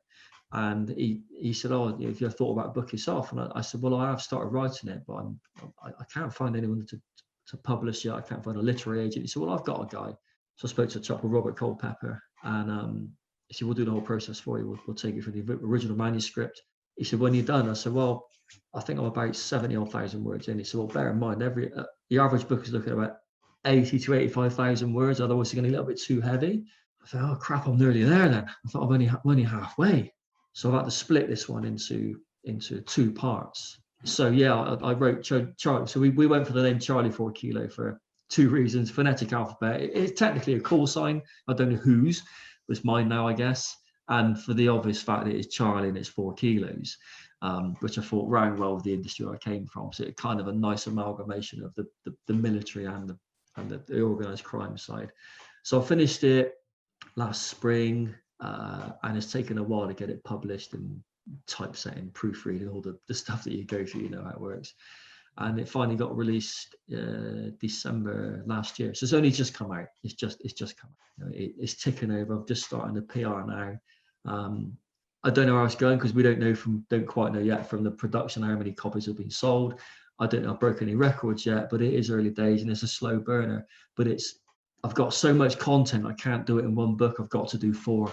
My um, I think we can dispense with the uh, microphone intrusion is the woodpecker the, the, the, woodpecker has stopped. the shotgun is safely in its cabinet. No, folks, I haven't got a shotgun. Um, yeah, my best advice to you, mate, if you want a career in this game, yeah, well, that game, the writing game, is get you get your second book done, then you get third, fourth, fifth, until you got six or seven. They yeah. don't bounce off each other. Yeah, yeah. You see, you see a lot of first-time authors do is just try to kick the house, kick yeah. the ass, out of promoting one book. Yeah. Or one book to one person, they're going to talk to maybe one other person about it. When you've got yeah. 10 books to 10 mm. people talking to 10 yeah. other people, recommending yeah. to their posting to social media, then suddenly you, you you actually start to make a really decent well, you know, can make a really decent return. And with the audiobook scene now, there's another yeah. I've got to start the audiobook in the spring. I'm gonna do it myself. I've got to learn to speak properly first, so I'm gonna have a go at that. Um, no, you got the fine voice for it. You, you, yours would be good done yourself, I reckon. Yeah. yeah. So, so I'm, I'm happy with it. I, it's just, I mean, starts at part two, which is a, a section of my life which is absolute pandemonium. I thought, well, I'll start at part two because it literally takes a segment of six months of my life, which involves you know, a few police arrests and a few things going on in my life, and it, it just it sees my it really brings through the stress of as, as we spoke about the, the world that I was involved in. And it shines a light on the difficulties faced by a veteran. And it is from a veteran's perspective as well not just someone involved but someone who's served in the forces. And i'm trying to make it relatable. And it takes to a point where you know where i leave it on a cliffhanger because of the other things which happen. So i move over to um, start doing things overseas. But it's all about paying a debt off basically. What do you do what do you do rich when you're not writing well at the minute i've, I've i'm you know coming out of prison at the age of well, no, I'm 51 now. I was like just approaching 49. You're not that employable. So I was was working with um uh, this is all stuff which is still happening, but we're, we're doing it differently at the minute. I, I, I assist SSAFA with training sessions with their staff that go into prisons. Um, I'll give them a talk about what to expect, the sort of things a veteran will be suffering with. So I kind of give them a bit of a highlight on the areas of concern which they're going to look at. Just give them a, you know, so they can go in with their eyes wide open at what what to expect, what to see. So I'll do a training session with SSAFA. I do. I'm setting something up with RAF Cosford to go in and do talks with their recruits in the training camp about substance misuse. And there's something I'm looking at with different bases. Again, it hasn't quite gone off yet. Um, I've engaged with the MCTC to look at going down and speaking to guys being um, discharged with uh, substance misuse against them and looking at delivering Project TLS to them as a course as a part of their their transition out of um, out of the MCTC. I'm trying to engage with them again. That was at the back end of 2019. Uh, so there's loads of doing, and, and you know, at the minute, I'm working with some good friends. Company called We Like to Move It. They've given me a job, and this is totally foreign for me. working in removals. I am literally keeps me fit, keeps me healthy. Couple of days a week just to get enough money to survive on, but enough to keep my. As I got not Project here. This is a non-profit organisation where I work with these guys in removals. They donate me furniture for people who are say downsizing in the house. Allows me to run my furniture bank for veterans who are moving into house. I haven't got anything, so I've now got a load of stuff for donation to guys who are, and girls who are moving in somewhere and need, they might need a, a unit or a wardrobe or a bed. So I've got that. I've got a food bank going with Greggs Foundation where we collect unsold food on the night and deliver that to veterans who need it. So there's plenty of things that I'm doing, keeping me busy. Uh, I'm just waiting for the, the, the course. I recently had a chat with a, a large private healthcare company want me to go back into the prison, deliver my course across the Midlands. We're just looking at that this hopefully this month. If we get the green light on that, that'll be that'll be life changing. It means I can deliver that course to all the veterans in the Midlands who are in. So fantastic. So there's plenty um I'm doing and, and writing at the minute is probably the on the on the side. I just want to sort of give it a few months, get the audio book done, and I'll start part two back end of the summer, I think, and just dive into that. But a lot of it is really hanging in the balance, depending on what goes on with this healthcare company. If I get a thumb thumbs up on that, I will know my routine then. I'll know what time I've got aside, what I'm working. Um, if I don't get the thumbs up on that for now, I'll just have to wait until things sort of settle down this year and see where it goes. So the minute I'm doing everything. I'm a dad. I've got two sons. Well, they're grown up, but I spend a lot of time with kids. You know, so yeah, I'm uh, I'm pretty busy, pretty busy. Good man, Rich. Listen, massive thank you for coming on the podcast. I'm a yeah, very you. lucky man, mate, that I get to just sit and chat to wonderful people with amazing stories that are doing so much for our veterans family. And it's not just that is it? This is this is an education for all people that yeah. you know you didn't hear this stuff when i was a young person. No one was rushing out to help me when i was you know living in utter squalor and not far from death most of the time.